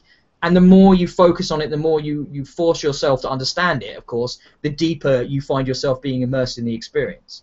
Um, on top of that, you know, the basic movement, which is, you know, basic left like movement around, but also a dash mechanic, and then there's like um, a sword uh, attack, and then there's range attacks, and everything feels very tight, very well play tested. It's punishingly hard at times. Don't get me wrong, and, and it doesn't it doesn't mollycoddle you. Um, you can quite easily go in the wrong direction, end up in the wrong place, facing enemies way too powerful for you, and you are going to get destroyed. You're just going to get annihilated. Uh, and then you know back to the beginning, back to the start, back to your last save point. Unlike uh, Brutal, which is just game over if you if you fuck up in a run, Hyperlight Drifter does have checkpointing, it does have saves, but it is it is a very hard game, uh, and I think they've had to make concessions for that. It's you know it's got this beautiful art, love the neon pastel color palette, um, love the brave choices when it comes to the storytelling, and I just like I, I do like a, a game that can be really tricky and hard, but rewards you for perseverance. You know, much like a Dark Souls in your case, Richard. I know you're a massive fan of that genre. That doesn't give everything to you up front, does it? It, it, it makes things more complex than perhaps they have to be to, to draw you into the world. And it uses a very similar mechanic to that. Though I found this more accessible than Dark Souls because I suck at Dark Souls. But I did find myself getting further with this and really getting into it. And I like the fact that the story's open to interpretation. You know that it isn't all obviously laid out for you. It's it's a really cool game. Any questions? Any questions? What's the um like? Basically, uh, what's the backstory or what's the, what's the setting to this game? Because the one thing that's always struck me is that the logo and the name strongly lean you towards one sort of game, and then actually when you see it in action, it looks more of a kind of medieval fantasy setting. Um, what which is, is not the backstory would, to this game? Which was not what I was expecting. I, I'd say it's post-societal, post-apocalyptic, perhaps. But like I said, because because nothing is spelled out, because it's pictograms, there's like it's it's more. Uh, I'd say it's more sci-fi than fantasy, definitely. Um, it's definitely there are like alieny type creatures, but I mean they could be fantastical, but they're definitely it's fantastical science fiction. It feels like a world gone wrong. It feels like a, it doesn't necessarily not necessarily Earth, but it feels like like I said post-societal. Something has collapsed the world is broken in ways. There are these deity type demonic creatures and entities. I don't want to give too much away about the end stuff, but your character seems to be caught in um, some kind of death loop. You know, you're you're definitely suffering through the experience. Um, it's heavy. I mean, the story is quite bleak. It's definitely not a, a game that's like, oh, joy, fun, ha ha ha, happy times. It's got a quite serious tone. It has an amazing intro, by the way, that I don't want to spoil. It's got this incredible, again, another game with amazing soundtrack, amazing audio scape. Um, not just the music, but you know the environmental mu- uh, sounds, the the way every, the way the ah, so to describe, but just the audio scape, the the feeling, uh, the texture that it gives the game and the experience is absolutely fab- fantastic as well. Um, yeah, but it's it's that art. You either look at that and get blown away by how it looks and, and how it moves as well, uh, how your character moves around, how do you know you deal with enemies, how you know it's one of those ones where you can be in a fight and you're feeling like oh this is confident, I know what I'm dealing with. These enemies I've seen these before, I know how to take them out. Then all of a sudden a new dude appears and you've not seen him before and he just owns you because he's got a different set of moves. He's got um, a different types of mechanics that you haven't experienced, and that's it. You're dead, and you, you know. But you learn like like a Dark Souls. You're learning and you're developing your character as you go through. Was that Richard? Sounds good. It's very, good. Much like Dark Souls. Yeah, I'm agreeing with you. Ah, okay, good, good. Yes, it is. Very good game. Very good. Very good. Don't know why I'm doing a stupid accent, but you know, I really enjoyed Hyper Light Drifter. I really, really enjoy Hyper Light Drifter. It's a really cool experience, and it's just another one. It's dripping in style. I just I love these indie games that uh, I've got a strong vision and that they you know and ambitious and they just they just go for it. It's so cool, so cool. Any more questions, or should we move on to the big topic of the day? I think I'm ready. I Are you ready? ready for the big topic. Have you girded your loins, young man? How about you, Richard? Are you prepared? Ready. ready. It's like gladiators. Um, contenders, ready. what are we doing? What are we doing? No Man's Sky. Oh, that was it. Yeah. Uh, the reason the sky's the limit is the name of the episode. This is the game everybody's talking about uh, the last couple of weeks uh, before its release and now definitely post-release. It's huge. It's well, it is a survival exploration experience. We now know what No Man's Sky is, though. Let's be honest we kind of knew that if you've been paying attention already anyway. Um, but you know, it's out. We've all played it. I've put in about. I probably played the most out of the three of us. I've played about 15 hours, I think, possibly at this point. Uh, I went pretty hardcore on launch day, and uh, I've been playing it pretty much all my free time as me going into this game. Um, I have jumped to a lot of star systems. I've been on lots of planets. I've got a new ship. I've done lots of crafting and exploring, and I've collected lots of things. That seems to be the game. Richard. I'm not sure if I like it or not. Yeah, I know. yeah, yeah. This is the. This is what I didn't want to. I didn't want to sort of say that straight away. I've played it a lot. I keep wanting to play it, but when I actually think about, do I like what I'm doing in this game? I don't think I do. It, I've, I've played it all day. I've played Yeah. it pretty much all day. Apart from. You didn't pee, did you? You said you No, didn't even I- pee. I held it in until you told me, Richard, do the show notes. And I was like, mate, I'm not even getting up for a, a piss, let alone doing your notes. This is such a weird game. I'm, I'm really, glad. It's really grabbed me, and, Yeah. and all the time I'm thinking, well, that doesn't work. Why isn't that better? But it's not letting me go. I still want to just get to the next space station and and just save my game because that's a good place to stop. And then once I'm there, I think, well, that planet's only 30 seconds away. Might as well have a look. And once you're there, then it's just, oh, what's over that hill? Maybe there's another station there I can just have a peek at. And it's just never ending.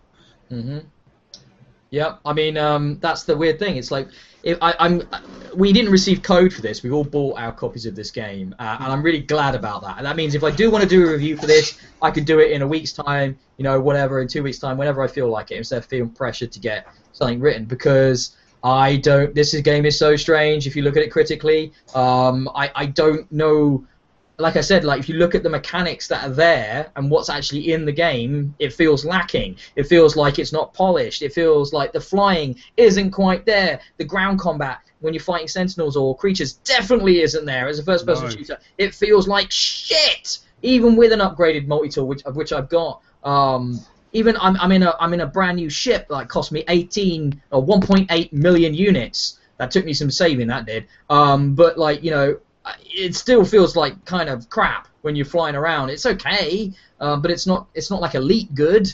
Um, it doesn't feel like that. It doesn't feel polished like that. I mean, um, and yet I can't stop playing it. That that's one of the most interesting things about this game is the comparisons with Elite. Because having played both, my fear coming into this was that it would be similarly heavy, and I'd be put off. Because however good Elite was, I simply don't have the time to invest, and you really need to sit down. And, you know, I've, I've sat down with No Man's Sky all day, but I didn't have to. You can kind of dip in and out. With Elite, you can't really do that. You've got to commit to a big extended session every time you play it. Um, and that's one of the things that worried me about No Man's Sky, that it would be similar. Um, but in, just in terms of the systems, my fears weren't upheld. It's very, very simple to play. It's Mhm. very accessible. Despite the, the scale and the scope of it, you can just jump right in and you kind of know what you're doing. Um, it tells you what you need to do in very simple terms. It's very easy to, to play. And although the handling, like you say, is not great, actually, in a, in a sense, that is a strength because I didn't sit there for half an hour like I did with Elite, trying to figure out how to move forward.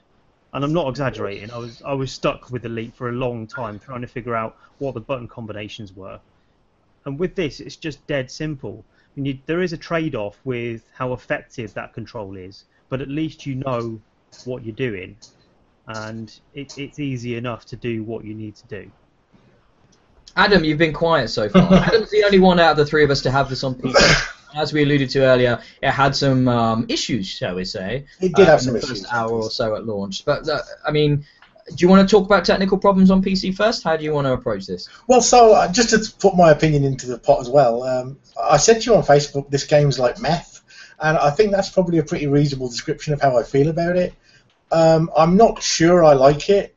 Uh, I'm not sure it's good for me, but it's taken over my life since I managed to get it to run, and I can't stop. um, on PC, I downloaded it, got it off Steam, you know, bought it. It was expensive, you've got to say. It's not a cheap indie game and then for the first hour it wouldn't run. Um, I had to go through all bloody update all drivers, do all the PC gamer stuff. That is the reason I stopped playing games on PC um, when I did first time around when I went for the Xbox because I just hate all that. I hate having to keep up with my software. It's just irritating. Things should just work. Um, but once I finally got it running, uh, it ran like an absolute dog. It was nearly unplayable. Um, turned all the settings right down, stripped everything back, and now it runs fine. Like it runs great. It doesn't run as great as the PS4 version. Like if I watch a stream of someone playing on the PS4, it is much smoother and nicer. There are some really odd control decisions that have been made um, in terms of like there's a very lengthy delay before you take off the spaceship, um, which so, was suggested that like that's to feel like your your reactors are coming online and your ship's powering up, but I it think doesn't feel like that. There's a more practical explanation for that. But yes, I would think so too. got- your thruster fuel runs out very quickly. If you take off four times, then your thruster fuel's Yeah. gone. So an instant launch button just wouldn't be practical. It has to have that couple of seconds delay to make sure. Are, are you absolutely sure you want to take off? Because this might be your last chance before you need to land again. Well, but in fairness, we are in a universe built out of spaceship fuel. I mean, everywhere you go, yeah. it's it's inconceivable that anyone will ever get stranded anywhere, really, unless by the pre-order glitch. Um, Let, us talk about let's talk about a little bit about the the core loop of the game, which is at its heart, it's um it's meant to be a survival game, isn't it? I don't know. Because at first that's what you think, and then you realise maybe not because this is balls easy if it is. Yeah, Like that, there's no real challenge in this game anywhere. Um, it's so odd because most games are built around some form of adversity. You're, you're you're fighting something. You're up against someone. You're dealing with something else. Whereas in this game, it's almost purely explorational, isn't it? I mean, once you get the hang of it after those first couple of hours, you really aren't ever struggling for survival because you get you understand what basic fuels you need to to make sure your suit will be okay, to make sure your ship can fly. And once you've got the hang of that, you kind of saw it. I mean, I mean, I- I've been playing, like I said, for 15 hours, and maybe when I get more and more into the center of the universe, I'm going to come across against much more hostile things. You know, I've been to systems where I was getting attacked by pirates, for example, straight away. Um, but even in the starter ship, I, I was able to deal with them. You know, they only come at you in twos and threes, and that's not that difficult. I mean, maybe when I get further into the middle, there'll be much bigger fleets that I have to deal with that will attack me. Um, but I, I certainly haven't experienced that yet. Um, so is this game I, the way I describe it? What I've been telling people about is it's the ultimate podcast game. Game, excuse me. Like like I can just put a podcast on and Yeah. just chill out. I mean, because there's there's no Oh, real story. You can just poodle about, do a few things for a couple of hours, and stop. You know, it's it's like oh that's cool. I've been able to I've been listening to loads of podcasts when playing it. I've caught up on lots of stuff. It's been great. been really helpful. Uh, I could have gone back and listened to all the previous episodes of BXB's Bits and Bobs, of which are available on iTunes right now. Uh, but I didn't do that. So I, uh, you know, just saying though, in case you wanted to. Uh, the the ultimate No Man's Sky companion. Um, but um, you know, it's it's so is this game just about exploring? Is that all this is? It is about maybe getting to the center of the galaxy. Have you guys heard what happens when you get to the center of the galaxy? No. Okay, I don't. Well, I can't say. If you tell Um, me, I'll kill you. No, I can't say. But it, it, it's it's not an end. Is there a box with Peter Molyneux in it? uh, no, but it's it, if you do the the Atlas path and follow that and do that and get to the end, um, it's there's not an end. It's it's it's a perpetual thing. Yeah. Um, so there there isn't really an end goal here. It is just to exist, literally just to fly to a place, to look at a place, to, to mine some shit, to sell some shit, and then do it again. So this is sort of interesting because I think there's lots and it, it's really hard to talk about No Man's Sky because it's such a kind of it's a mile wide and about an inch deep, I suspect, in all places. And so hmm. I think everyone kind of brings their own stuff to the table. A lot of the backlash that's come ab- about around it seems to be because it's not the game people thought it was going to be, but the game people thought it was going to be was elite, but with Spore and proper full laws of evolution employed within. Like, it was an insane project that people were expecting, and so it's difficult to kind of engage with the finished product because it's surrounded in all this kind of nonsense that was built up around it, um, and people reading ridiculous complexity into very simple um, answers in interviews that were simply like, "Yes, we have a system that." roughly does a food chain, and people started to imagine there was going to be ecological niches and you know elaborate predator-prey relationships. And no, what the dude meant was the herbivores move to plants and play and eat animation, and the carnivores move to the herbivores and play and eat animation, and then the herbivore falls over because it's dead. Like. that's enough to say you have a food chain in your game, but that's not what people heard when he said there were food chains on these planets. Well, Like- okay, let's let's let's talk a bit more about variety then, if we're going to go down that road. Um, I I am I'm I, at first I still don't think I like the look of the game. I, I think in places it's quite ugly, like just in general. Um, planets will often follow the same rules of of you know sort of sp- sporadic vegetation with sporadic mountains and sort of everything looks a bit the same um, due to the at least at the moment for me. But I have started to see a little, maybe a little bit more variety as I, I dig deeper into the galaxy, um, which I know is what they've talked about. That, that, that, you know, I've started to come across, for example, early on, I never really saw any water, um, but I have now just landed on my first mostly aquatic world, which is quite special, I have to say, because there's a whole diving mechanic and then the undersea life. So if you if you guys haven't experienced that, I, I definitely recommend trying to find a water world as soon as possible. It's pretty it's pretty cool. Um, but now I'm starting to see um, lots of you know some really freaky creatures. I mean, some of the shit you get to see in this game will give you fucking nightmares, like seriously nightmares. Um, I, I, I saw like this this 20 foot tall raptor creature, which only ate oxide. So I was like, well, I'm alright then, that's good. But that thing scared the crap out of me. Um, like you know, so that it's so it's so weird, isn't it? This game. I mean, like the whole the whole spore thing, like you said, it it really does feel like the creatures that you meet are these horrific Frankenstein, randomly generated monstrosities. Mm-hmm. Uh, but sometimes they really work, and sometimes they, they really don't. Yeah, I'd say yeah, exactly. I think it's worth mentioning that sometimes, every now and again, what comes over the hill to greet you is amazing, and the procedural generation has absolutely nailed it by random chance or whatever, it's landed on something truly unique and fascinating and awesome.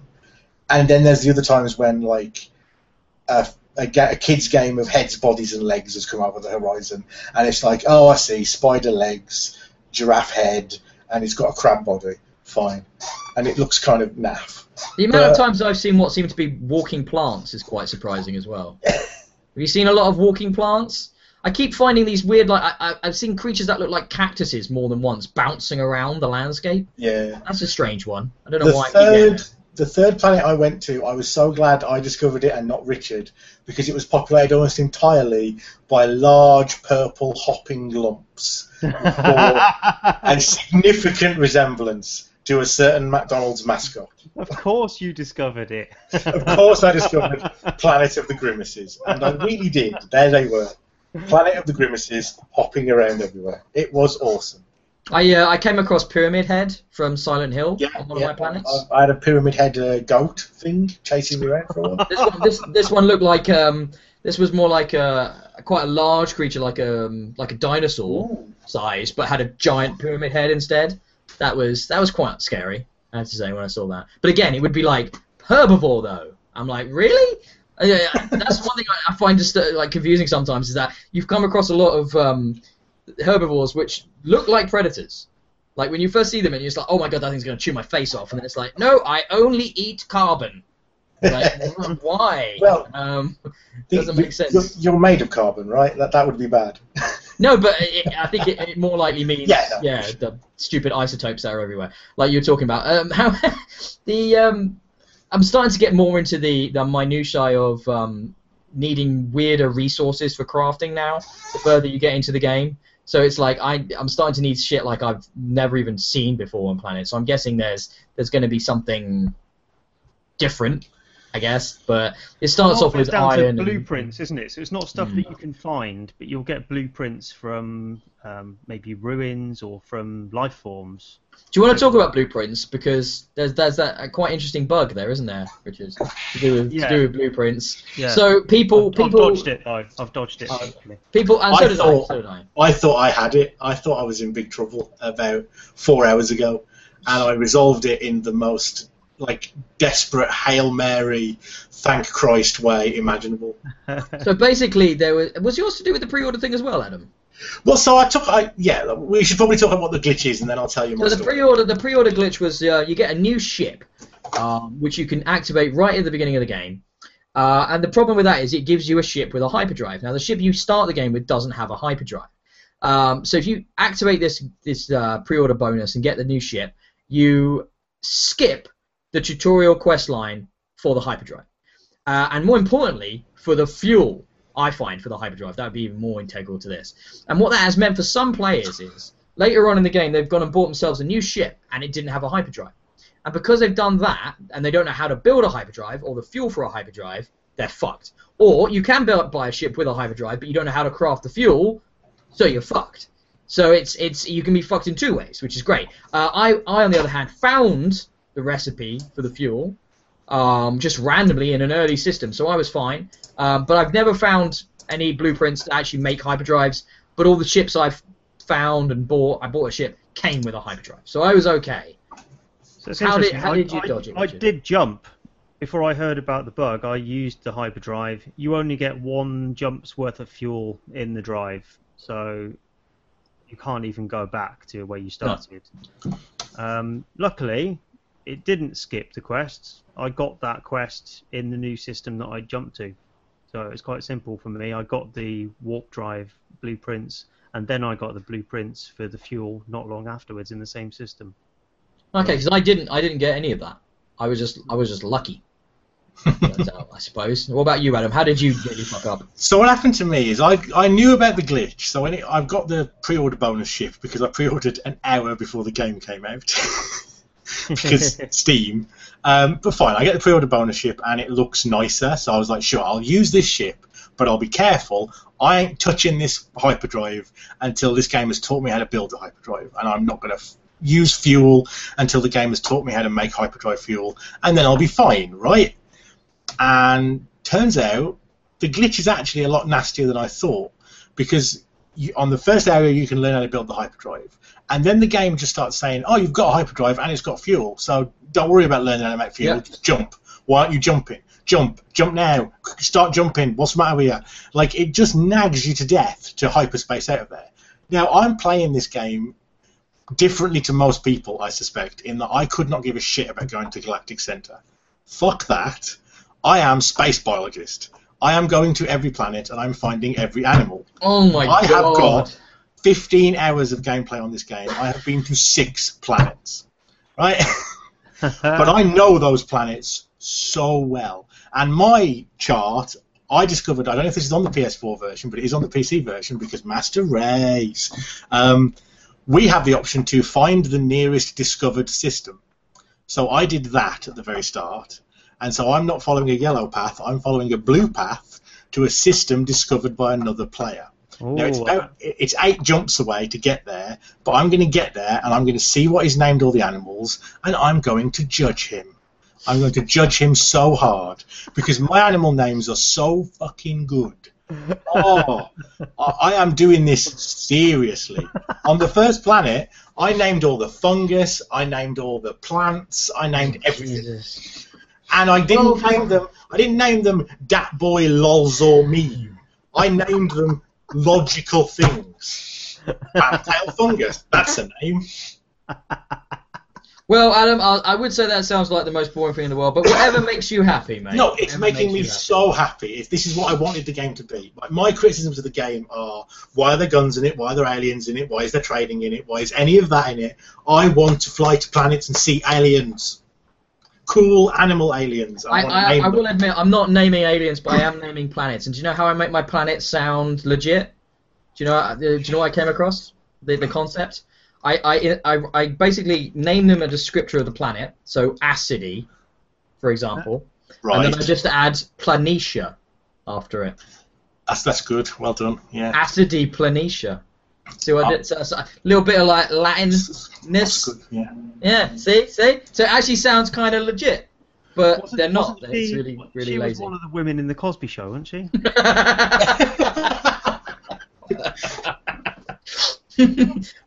what about you? How's your naming um, technique, Richard?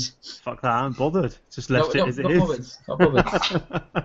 I'm shocked. Has it? Has anybody done the money glitch or the how to duplicate items glitch? No. no, I'd never do that. Have you done No, that? You're, you're too pure. I, I might have done it a little bit. Yes. Do you know how much money you get if you find every animal on a planet? I'm rich. I've seen you make a shit ton for doing that, yeah. But you're spending like I spent like four hours on one planet, and I was still like sh- short two animals. I was Yeah, like, no. I'm gonna do this planet. I thought because I did one. I did one, Yeah, and the, yeah. the last two animals that I couldn't find were airborne, and you have to Yeah. shoot them down with that mining tool. Christ, that Yeah, took a while.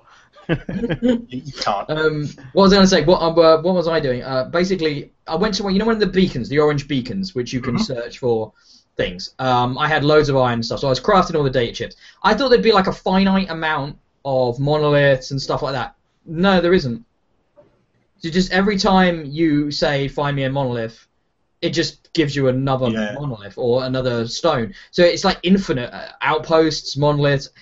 Every time I, I don't know I it's don't know how it's working. Oh, wait, if it's not infinite, it's a lot because Yeah, I, I must have put it in.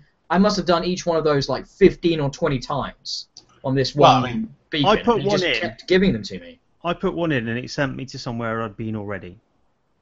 hmm, that's Oh, nice. really? That's fun. Um, I mean, I think the issue is that the planets are massive. I mean, they're not quite the size of a planet, but they're actually kind of close. Like they have you, are. have you have you had the issue of like you've got a waypoint on this side of the planet, and if you fly try to fly to it in the atmosphere, it doesn't actually seem to reduce the time. yeah. Have you, have you had that? So what you have to do is go into like suborbit or orbit, do the warp thing across, and it. then come Yeah. down, which is quite weird and frustrating. Um, found that I found that a bit irritating. The way you're playing it though, trying to find every animal, I think that's crazy. I mean, it's like I go to a planet. My, my usual thing is I'll go to a planet, I'll piddle about for a bit, I'll go to a few outposts, I'll see what's in my scanning area, uh, and then I'll just yeah head back to orbit, sell some stuff at the space station, and fuck off basically. To be fair, I think it helps that all the planets I've been to so far, every one of them has been incredibly good. Like I've watched enough like PS4 streams to know that I've actually had quite a lucky run. Um, all my planets have been really cool. They've had water and they've had insects and Oh really? Wow. like interesting creatures. You know, I haven't gone to the rocky planet of the shitty dogs. Right. I've had a lot of acid. Most people seem to be on. I've had Most- a lot of acid planets, which aren't very pleasant. Yeah, They're literally just full of plants belching out farts, uh, and yeah, just like really ugly shit. Um, I've only been to like one planet with any water in it, yeah, and then, but it was like mostly water, so that was really cool. And I had an upgrade for my suit at that point, so I could um, stay underwater longer. Um, so I was I was just like, yeah, this is cool. Some cool shit here. Oh, so I, I never finished my story about my glitchy experience. So Oh, I- right, okay. having decided I was going to do all that, Yeah. um, eventually, like the thing nags you into jumping, so I jump, and uh, it says now go to the space station to buy more fuel. So I go to the space station, and I think I'm in there and I'm hauling like a ton of gold from my first system.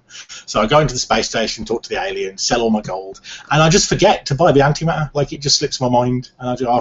I leave, fly off to a planet, start cataloging as I do, and then realise, oh, it still says go on, fucking go to a space station. Oh shit, I was supposed to buy the antimatter. I bet that's what I was supposed to do. Go back into space. No space station marker. Literally none. Oh, don't know where the space station is. I'm quite a long way away from it now. So I spent an hour today flying round into kind of close-ish to all the other planets, desperately hoping I would see the space station to fly into it, so that I could buy antimatter and restart the thing. Because you can't get because nothing else, nothing was happening. It was constantly nagging me, go to the space station to buy antimatter, but I couldn't. It, wasn't telling me where the space station was. Um, Um, the way I the way I found to find the space station is you look at the trade lanes. That's what I did in the end. Yeah. And just like yeah, bit of a like hail mary you see you, you see a bunch of them all going to one place, you know that's where the space station is. Because I was, I was also in one of these weird systems where you had like a whole cluster of planets down at one end, and then there's just like one back of fucking beyond planet that's like two minutes flight from everywhere else with pulse drive. So I was all the way over there by the time I realised I was in this trouble. Right. So man, it was it was not fun, but I did find it, and I did get into the space station, and thankfully I have survived, and I'm okay again now. Just uh, that's I think that's the, the the thing about this game as well. It's just rough around the edges, isn't it? It's got like It's extremely glitches and there's there's like you said like the, te- the I've had I, I keep getting told to, I need to um refuel a gun on my on my spaceship, but Hmm. it won't let me refuel it. Um, but it, it but it works without any fuel. It actually says zero percent and it still fires, but it will Oh. not let me refuel it. Though it keeps telling me to fucking refuel it, and I'm like, well, I can't. It won't let me do it. So You- I don't know. Weird. There's two guns on most ships though, so it might be the Yeah. other one. no, It doesn't mean the beam will versus the. the- it's the Well, pulse perhaps one. You're right for your money glitch. I bet that's what what, what did it. I heard a funny glitch today. A friend of mine Keep was going. playing. Um, I was I was chatting to him while we were both playing it, and um, he landed his ship. You know, there's those hovering islands sometimes. like in Yeah. um, called, that film, Avatar, and he accidentally landed his ship in that, and then he got out. Did he fall? uh, yeah, he fell, and Did he survived die? the fall. No, but he couldn't get back. No. I've had I've had that where I've landed on things that are really high up, yeah, and I've Yeah. ju- you get out and you fall and you're like, ow, and you're like, oh well, thanks for that. Somebody, I landed on um, I've got a screenshot of it actually. I landed on like a massive iron deposit earlier, and then I and then I mined all the iron. Yeah, So my my ship's just sort of hovering in the air by itself. It's, it doesn't. I don't know. It's that weird Minecraft thing, isn't it? Where it's like it doesn't know. yeah, yeah. It's really strange. I took a Yeah, screenshot. it. Because he couldn't reach the ship, he could reach it Mm. just enough to repair it. Because I think he was on one of these really hostile planets with loads of these um, sentinels around, hammering the shit out of him constantly. That's Uh, fun. So, because he'd landed it in this funny place and it had sort of glitched into the scenery as well and damaged the ship, he was having to try and repair it, but he couldn't get into it. So, he had to walk for I don't know, maybe an hour to try and find one of these um, stations because you get these stations, don't you, where you can, Where you can call your ship, ship, you can call it in. Um, but he was just desperately hunting for one of those to get to his ship because it was just there above his head, out of reach. That's a brilliant. That's a brilliant way of fucking yourself up. That's amazing. I Not had being to, attacked by sentinels the whole way. Great. yeah. Sounds fun. I, I had to hunt for one of those stations, but it was because I turned around after a lengthy period of off exploring. Turned around to my ship marker and it said like 30 minutes walk. And I was just like, no, I'm not walking for 30 minutes. Do you both know the um, speed boost kind of? Yes, Well, let's was say gonna glitch. say. Like, Yeah. if you don't know that, learn it because it's the only thing that's going to make this So, game you, playable. do you mean the you mean the one with the melee and the Yes, yeah. Yeah, Melee melee jet. jetpack. That move saves I- time. That's I've it. upgraded my mobility quite a lot now though. So yeah, I, can, I, I move. I can sprint for a long time. It's, yeah. It's, it's the strangest thing, right? I, I mean, I said I didn't. I don't know if I like the game. I think I like the game quite a lot. But it is that thing of if I'm going to talk to people about it, all I want to talk about is all the things about it that annoy me, Yeah, no, which it's, is an enormous list. oh, somehow- a- Somehow there's magic in there that lets it be good beyond, despite that. But there is man, a there is a secret source in there somewhere, isn't there? I mean, that's it. When you, it's like what we're just you know, trying to look at it critically. It's got a lot of problems, but at the same time, yeah, I wonder. I'm talking about it now. I want to go and play it. I want to Well, be playing it right now. I mean, just so, from like a game design point of view, there isn't a good mechanic in the game. Every single thing the game does, it does badly. It, there's no way it should be even passable. And actually, I think it might Have- have you had many crashes, Richard? I haven't had any yet. Oh, haven't you? I've had dozens. Loads. Uh, they seem to mostly happen on loads. So when you're coming into the game um, fresh, it just error codes me and kicks me back to the dashboard or whatever they call it on PlayStation. Um, I've had quite a few, yeah. Um, one of the cool things, I don't know if you guys have died at all in the game, but one of the cool things is when you die, it, give, it gives you um, quotes from science fiction novels. Yeah. And, and it's too quick though to read them. I find it really annoying. They give you lengthy quotes, and it's just like before I have a chance to read it, it's gone. I'm like, you fucking ass. Leave them up longer. Weirdly, I want the load screen to be on the screen longer. I don't think I've ever said that before. So, but I really do. I really like. I really like reading them because oh, I've read that. That's a that's a cool bit. Oh, I've read that one as well. like I, I, well, I was surprised to like to see how much of this game has this kind of 60s sci-fi book vibe like it's really in that style of sci-fi mm-hmm. it's and, and i think the art style makes a lot more sense in terms of basically every planet i've been to looks like the cover of a fairly cheap sci-fi novel from a second-hand bookshop like Well, that's, that's clearly what they've gone for I don't know if you know much about Hello Games and Sean Murray, but yeah, he's got he's he's read he's talked about this in interviews that that was always his inspiration. And, and interestingly, when they were first developing the game, they had like a secret team working on it in Hello Games, and they actually boarded off part of their office. Uh, and then covered up all the windows. They went out and bought all the, the cheap sci-fi books they could find, ripped off the covers, and used them to board up all Ah, of their windows. So it's always been a big inspiration for them. Um, Yeah, exactly what you just talked about. So, yeah. Yeah. Oh no, I love that, and I think that's one of the charming things about it. The art style. I mean, the design of things like the space station and the ships. I love the looks of the ships where they've actually designed something. It looks fabulous. But the problem I have sometimes is with the planets. They can look very generic when you get when you I actually mean- looking around on them and stuff. Yeah. The ships are procedural. Are they yes, Yeah. really? for sure. Yeah. I mean, I, there's not there's not more of a like a design element going into them in any way. Well, the bits they're made of They're not are. organic, so they they're easier Yeah. to slot together, I guess. But yeah, it's all procedural. I mean, they're made of Lego. Like it's they've, they've got a selection of there's- noses, a selection of wings, a selection of Yeah. pockets, and it's picking them. You know, it's building them. There's kind of there's less random. parts, as it were. So it comes maybe that means they come out looking a bit more designed. I think it's just- I, really I like think- how they look.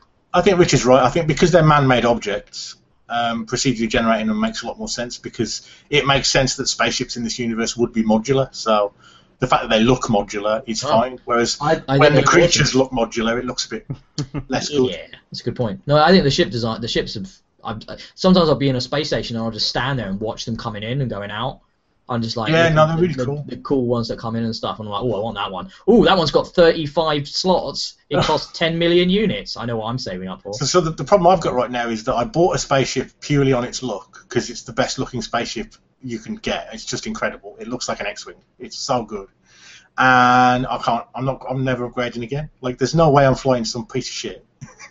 I I'm basically, I'm I can't basically, get out of this spaceship now, and it's like a 13 slot piece of crap. But no, I'm basically flying around in a it's my freighter. My, my freighter is not very sexy looking, I have to say, right now. So there's a weird thing. Like, so I've been watching a lot of the streams, and you get like you get the chat alongside the stream, which is always fun. But a lot of the people around, first of all, the conversation is always about have you met another player yet, which is sort of hilarious because It's always no! it's not an Never MMO. happened. Never was going to be. Shut up. But the other thing everyone says is when are they adding base building? Everyone wants base building. Now, to me, it feels like base building is the exact opposite of everything this game wants to be. Well, of course This it game is. is 100% not about putting down roots. It's about disposable content and nomadic lifestyles, isn't it? Yes. hmm It's about exploring, pushing forward, and always. relentless pushing forward momentum. Yeah, yeah, absolutely. Um, Yeah, well, it, I- it's, it's set out from the beginning. You either choose the to follow the atlas to the center of the universe, or go on the free roam mode and just go literally anywhere else. It's Yeah. not about staying where you are. Just go somewhere. yeah, it's weird. It Strange. just, Why- it just why- seems odd that that's something so many players fundamentally want, and you sort of think, I mean, what would that? What would you do? You'd, so you'd go to a planet and you'd build a base, and then you'd stand outside your base and go, "This is my base. Now I will fly away and never come back." Like, it I just can't. And I'm not, I'm not even having to go at them for wanting it because they want it so strongly. Like, I don't know. Maybe it speaks to some deep human need. to have a home, to have a place you can call yours. I guess maybe I don't, I don't know. I just I I I like in we haven't really talked about the alien races and the whole the language stuff and all of that. I think that's really Oh, actually, the language mechanic is good. I mean, it's Yeah. pure grind and it's silly, but actually, I've never seen that in a game before, and it's a good idea. I like that a lot. Mhm. I like that as well. I think it's really cool. Um, It's slightly broken if you play the way I play, because by the time I, by the time I left my first planet, you were saying you kept getting monoliths, kept getting monoliths. I was pretty much fu- fluent in Viking by the time I left my first planet. Like, yeah, because it's so many knowledge stones just wandering Yeah.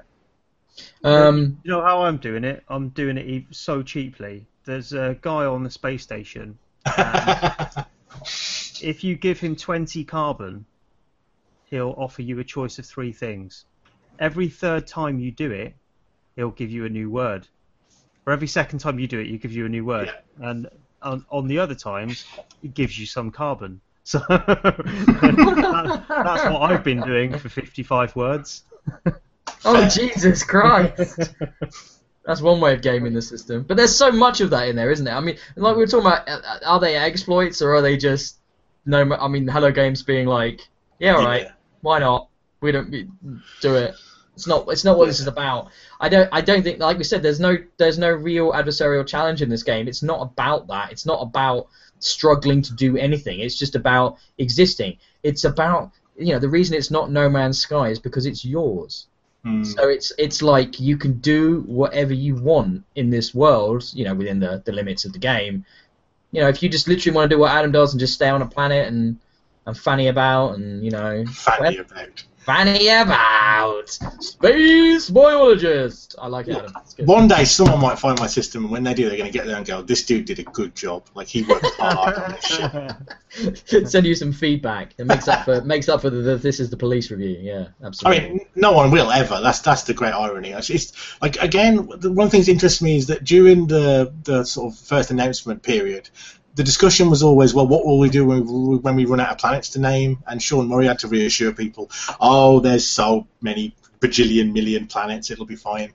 But actually, it's almost a shame. Like I, I found myself wishing that species would crop up in, on multiple planets, so that discovering them meant a little more. So there Yeah. was more chance of people coming into contact with content that you'd come into contact with. Because at the moment, there is a sort of loneliness to the experience where a lot of it's kind of masturbatory and a lot of it's just like you're doing this for you. Because no one's, especially in your first system, I mean, presumably you start a long way from Galactic Center and then you work your way towards it. So maybe around Galactic Center, as players congregate there, there will be a sort of more heavily discovered zones. But on the outskirts, no one's ever finding what you've done. So it sort of feels odd. Like uh, there's a, I mean, maybe that's part of the idea of the game is to enhance, like, to inspire that feeling of loneliness. But Mm. I just found myself wishing that I don't know that the game adhered to the idea of transpermia and said like, oh yeah, occasionally alien species can crop up on multiple planets, and the person Well- who that species gets to see it. Like you know, I think that for now, this brings us to the end of our discussion on No Man's Sky. I suspect we'll we'll come back to it uh, probably in, in another two weeks, uh, as there's, the games are still a bit a bit um, light on the ground, as it were. So I imagine we'll still be putting some more time into this. Uh, it's kind of nice actually to have a little break from the the hectic reviewing and, and stuff, and actually be able to play some games that you know we can all play. And uh, I think this is definitely an interesting experience. And it's uh, as we get further and get closer to that Galactic Center, it's going to be curious to see, uh, you know, if things change, if these worlds change. And clearly, the purchase of this game was an expensive one for both of you guys because neither of you can afford light bulbs. Um, so, No, it's um, more that I didn't want to just get up from the computer and go and turn it light on. I mean, it was sunny when we started this shit, right? it's, in the, it's, it's uh, you know, no running water, no light bulbs, just a, a PlayStation and a PC to play No Man's Sky. That's all Adam and Richard can afford, and I and I respect that dedication here at, at BXB's Bits and Bobs. I think that's uh, it shows a real passion, real passion for the for the for the games. So thank you for that. Um, Okay. so I'm going to draw us to the close here and just say, you know, follow us at BXB Games on Twitter. We are BXB Games on Facebook. BXBGames.co.uk is the website. We have a YouTube channel. Subscribe to that. Subscribe to this podcast. Um, I am in the. I am attempting to get this properly listed on iTunes, but iTunes, it turns out, no longer likes my audio hosting people. So I'm going to have to do some RSS fiddling around and, and stuff like that to make it work, which is a pain in my butt um, because iTunes is really picky about what it wants for you to have on the podcast on the feed to make it host. So I fucking know. I'll work it out. Um, but who cares about that really? Who uses iTunes to subscribe to podcasts now anyway? Does anybody still do that? I don't. um, but anyway, yeah. So that, that that's coming for those that have been clamoring. No one. Um, but yeah, by all means, leave some uh, more comments on uh, Adams. This is the police review. He loves all that feedback. so don't stop now. Uh, and you can also, of course, find us on Kotaku in Action. Uh, if you'd like to check us out on the the high the hive of scum and villainy that is the the Reddit's home of Gamergate, by all means, leave them some feedback about how much how many of them are assholes and uh, how they would deserve to die in a fire. Uh, that would be good as well. Um, so yeah, you can find me on personal account at DIYE. By all means, send me some feedback about my comments as well. I will appreciate that. And if and those lovely comments you've been leaving on YouTube, if you're going to be using such horrible language, I will ban your ass. And that's the way it is. Uh, because I don't need to leave that on the on the on the videos. You know, if you want to have some legitimate feedback, by all means, but uh, swearing at me won't get you very far. So yeah, Richard, where can you be found on Twitter? Colonel Red. Colonel Red. I don't get any feedback of any kind. I wish I did. yes, add, add us, add me and Richard play some Rainbow Six Siege because we didn't talk about it, but that game is a good shooter. We've had some fun with that in the last couple of weeks, haven't we? So that's been that's been good. Add us Yeah, up on. Yeah, Excellent. friend us on Xbox. I'm Hall Ben on Xbox. By all means, add me. so you can send me some more feedback. That'd be nice. Yeah. Um, where can people find Rainbow Six and on uh, we'll be on Rocket League as well. Rocket League? Yeah, fucking Rocket League's gonna be good. Uh, and Adam, if you don't want to give out your Twitter, I understand. well, I mean, you know, normal people can find me on Twitter at, at Adam Breeden Dev. Uh, Gamergaters can find me on Twitter at Mike Bithell. oh, poor Mike Bithell. Um, He right. gets he gets enough from him anyway. He's an SJW. Oh, is he? Are you, Oh, like, yes. like you? Can you can you can smell them. You're all the same. He thinks he thinks like women should have equal rights and shit. Like he's a terrible human being. He has to be told how much he needs to die on a regular basis for that. Clearly. So uh, on the on the next podcast, you guys can uh, expect some talk about potentially about the new F1 game, which is coming out this in the next couple of weeks, and uh, about the new Deus Ex game, which is also coming out in the next couple of weeks. So you know we're starting to hit silly season, coming to the end of August, September. The games are only going to get coming thicker and faster and stuff. So get your No Man's Sky time in now, because soon you'll be playing. I think in your case, Richard, I'm going to give you Madden. If I get Madden, I know you're, I know you're a football fan, and uh, and Adam, well, I don't, I don't even know Lego, mate. yeah, Lego. Lego. That last Lego game was all right. It was, it was good. It was Star Wars, man. Star Wars It's, it's. Lego Madden though. That's what you're getting. Lego Madden, yes, the ultimate synergy, the brand synergy you never knew you wanted. Finally. Okay. So that, Finally that's got my niche. All the racist games to Adam, right? Yes, please. I do Uh, like a uh, bit of racism. Like, he loves it, loves it, and throwing some torture in there as well, and it's only going to be more fun for him. So I that could, I was could review Beautiful Escape Dungeoneer. That's a game with a torture mechanic that's absolutely brilliant. um, so that's episode seven of BXB's Bits and Bobs. We'll be back with episode eight in a couple of weeks. See you all then. Bye-bye. Bye. Bye. Bye.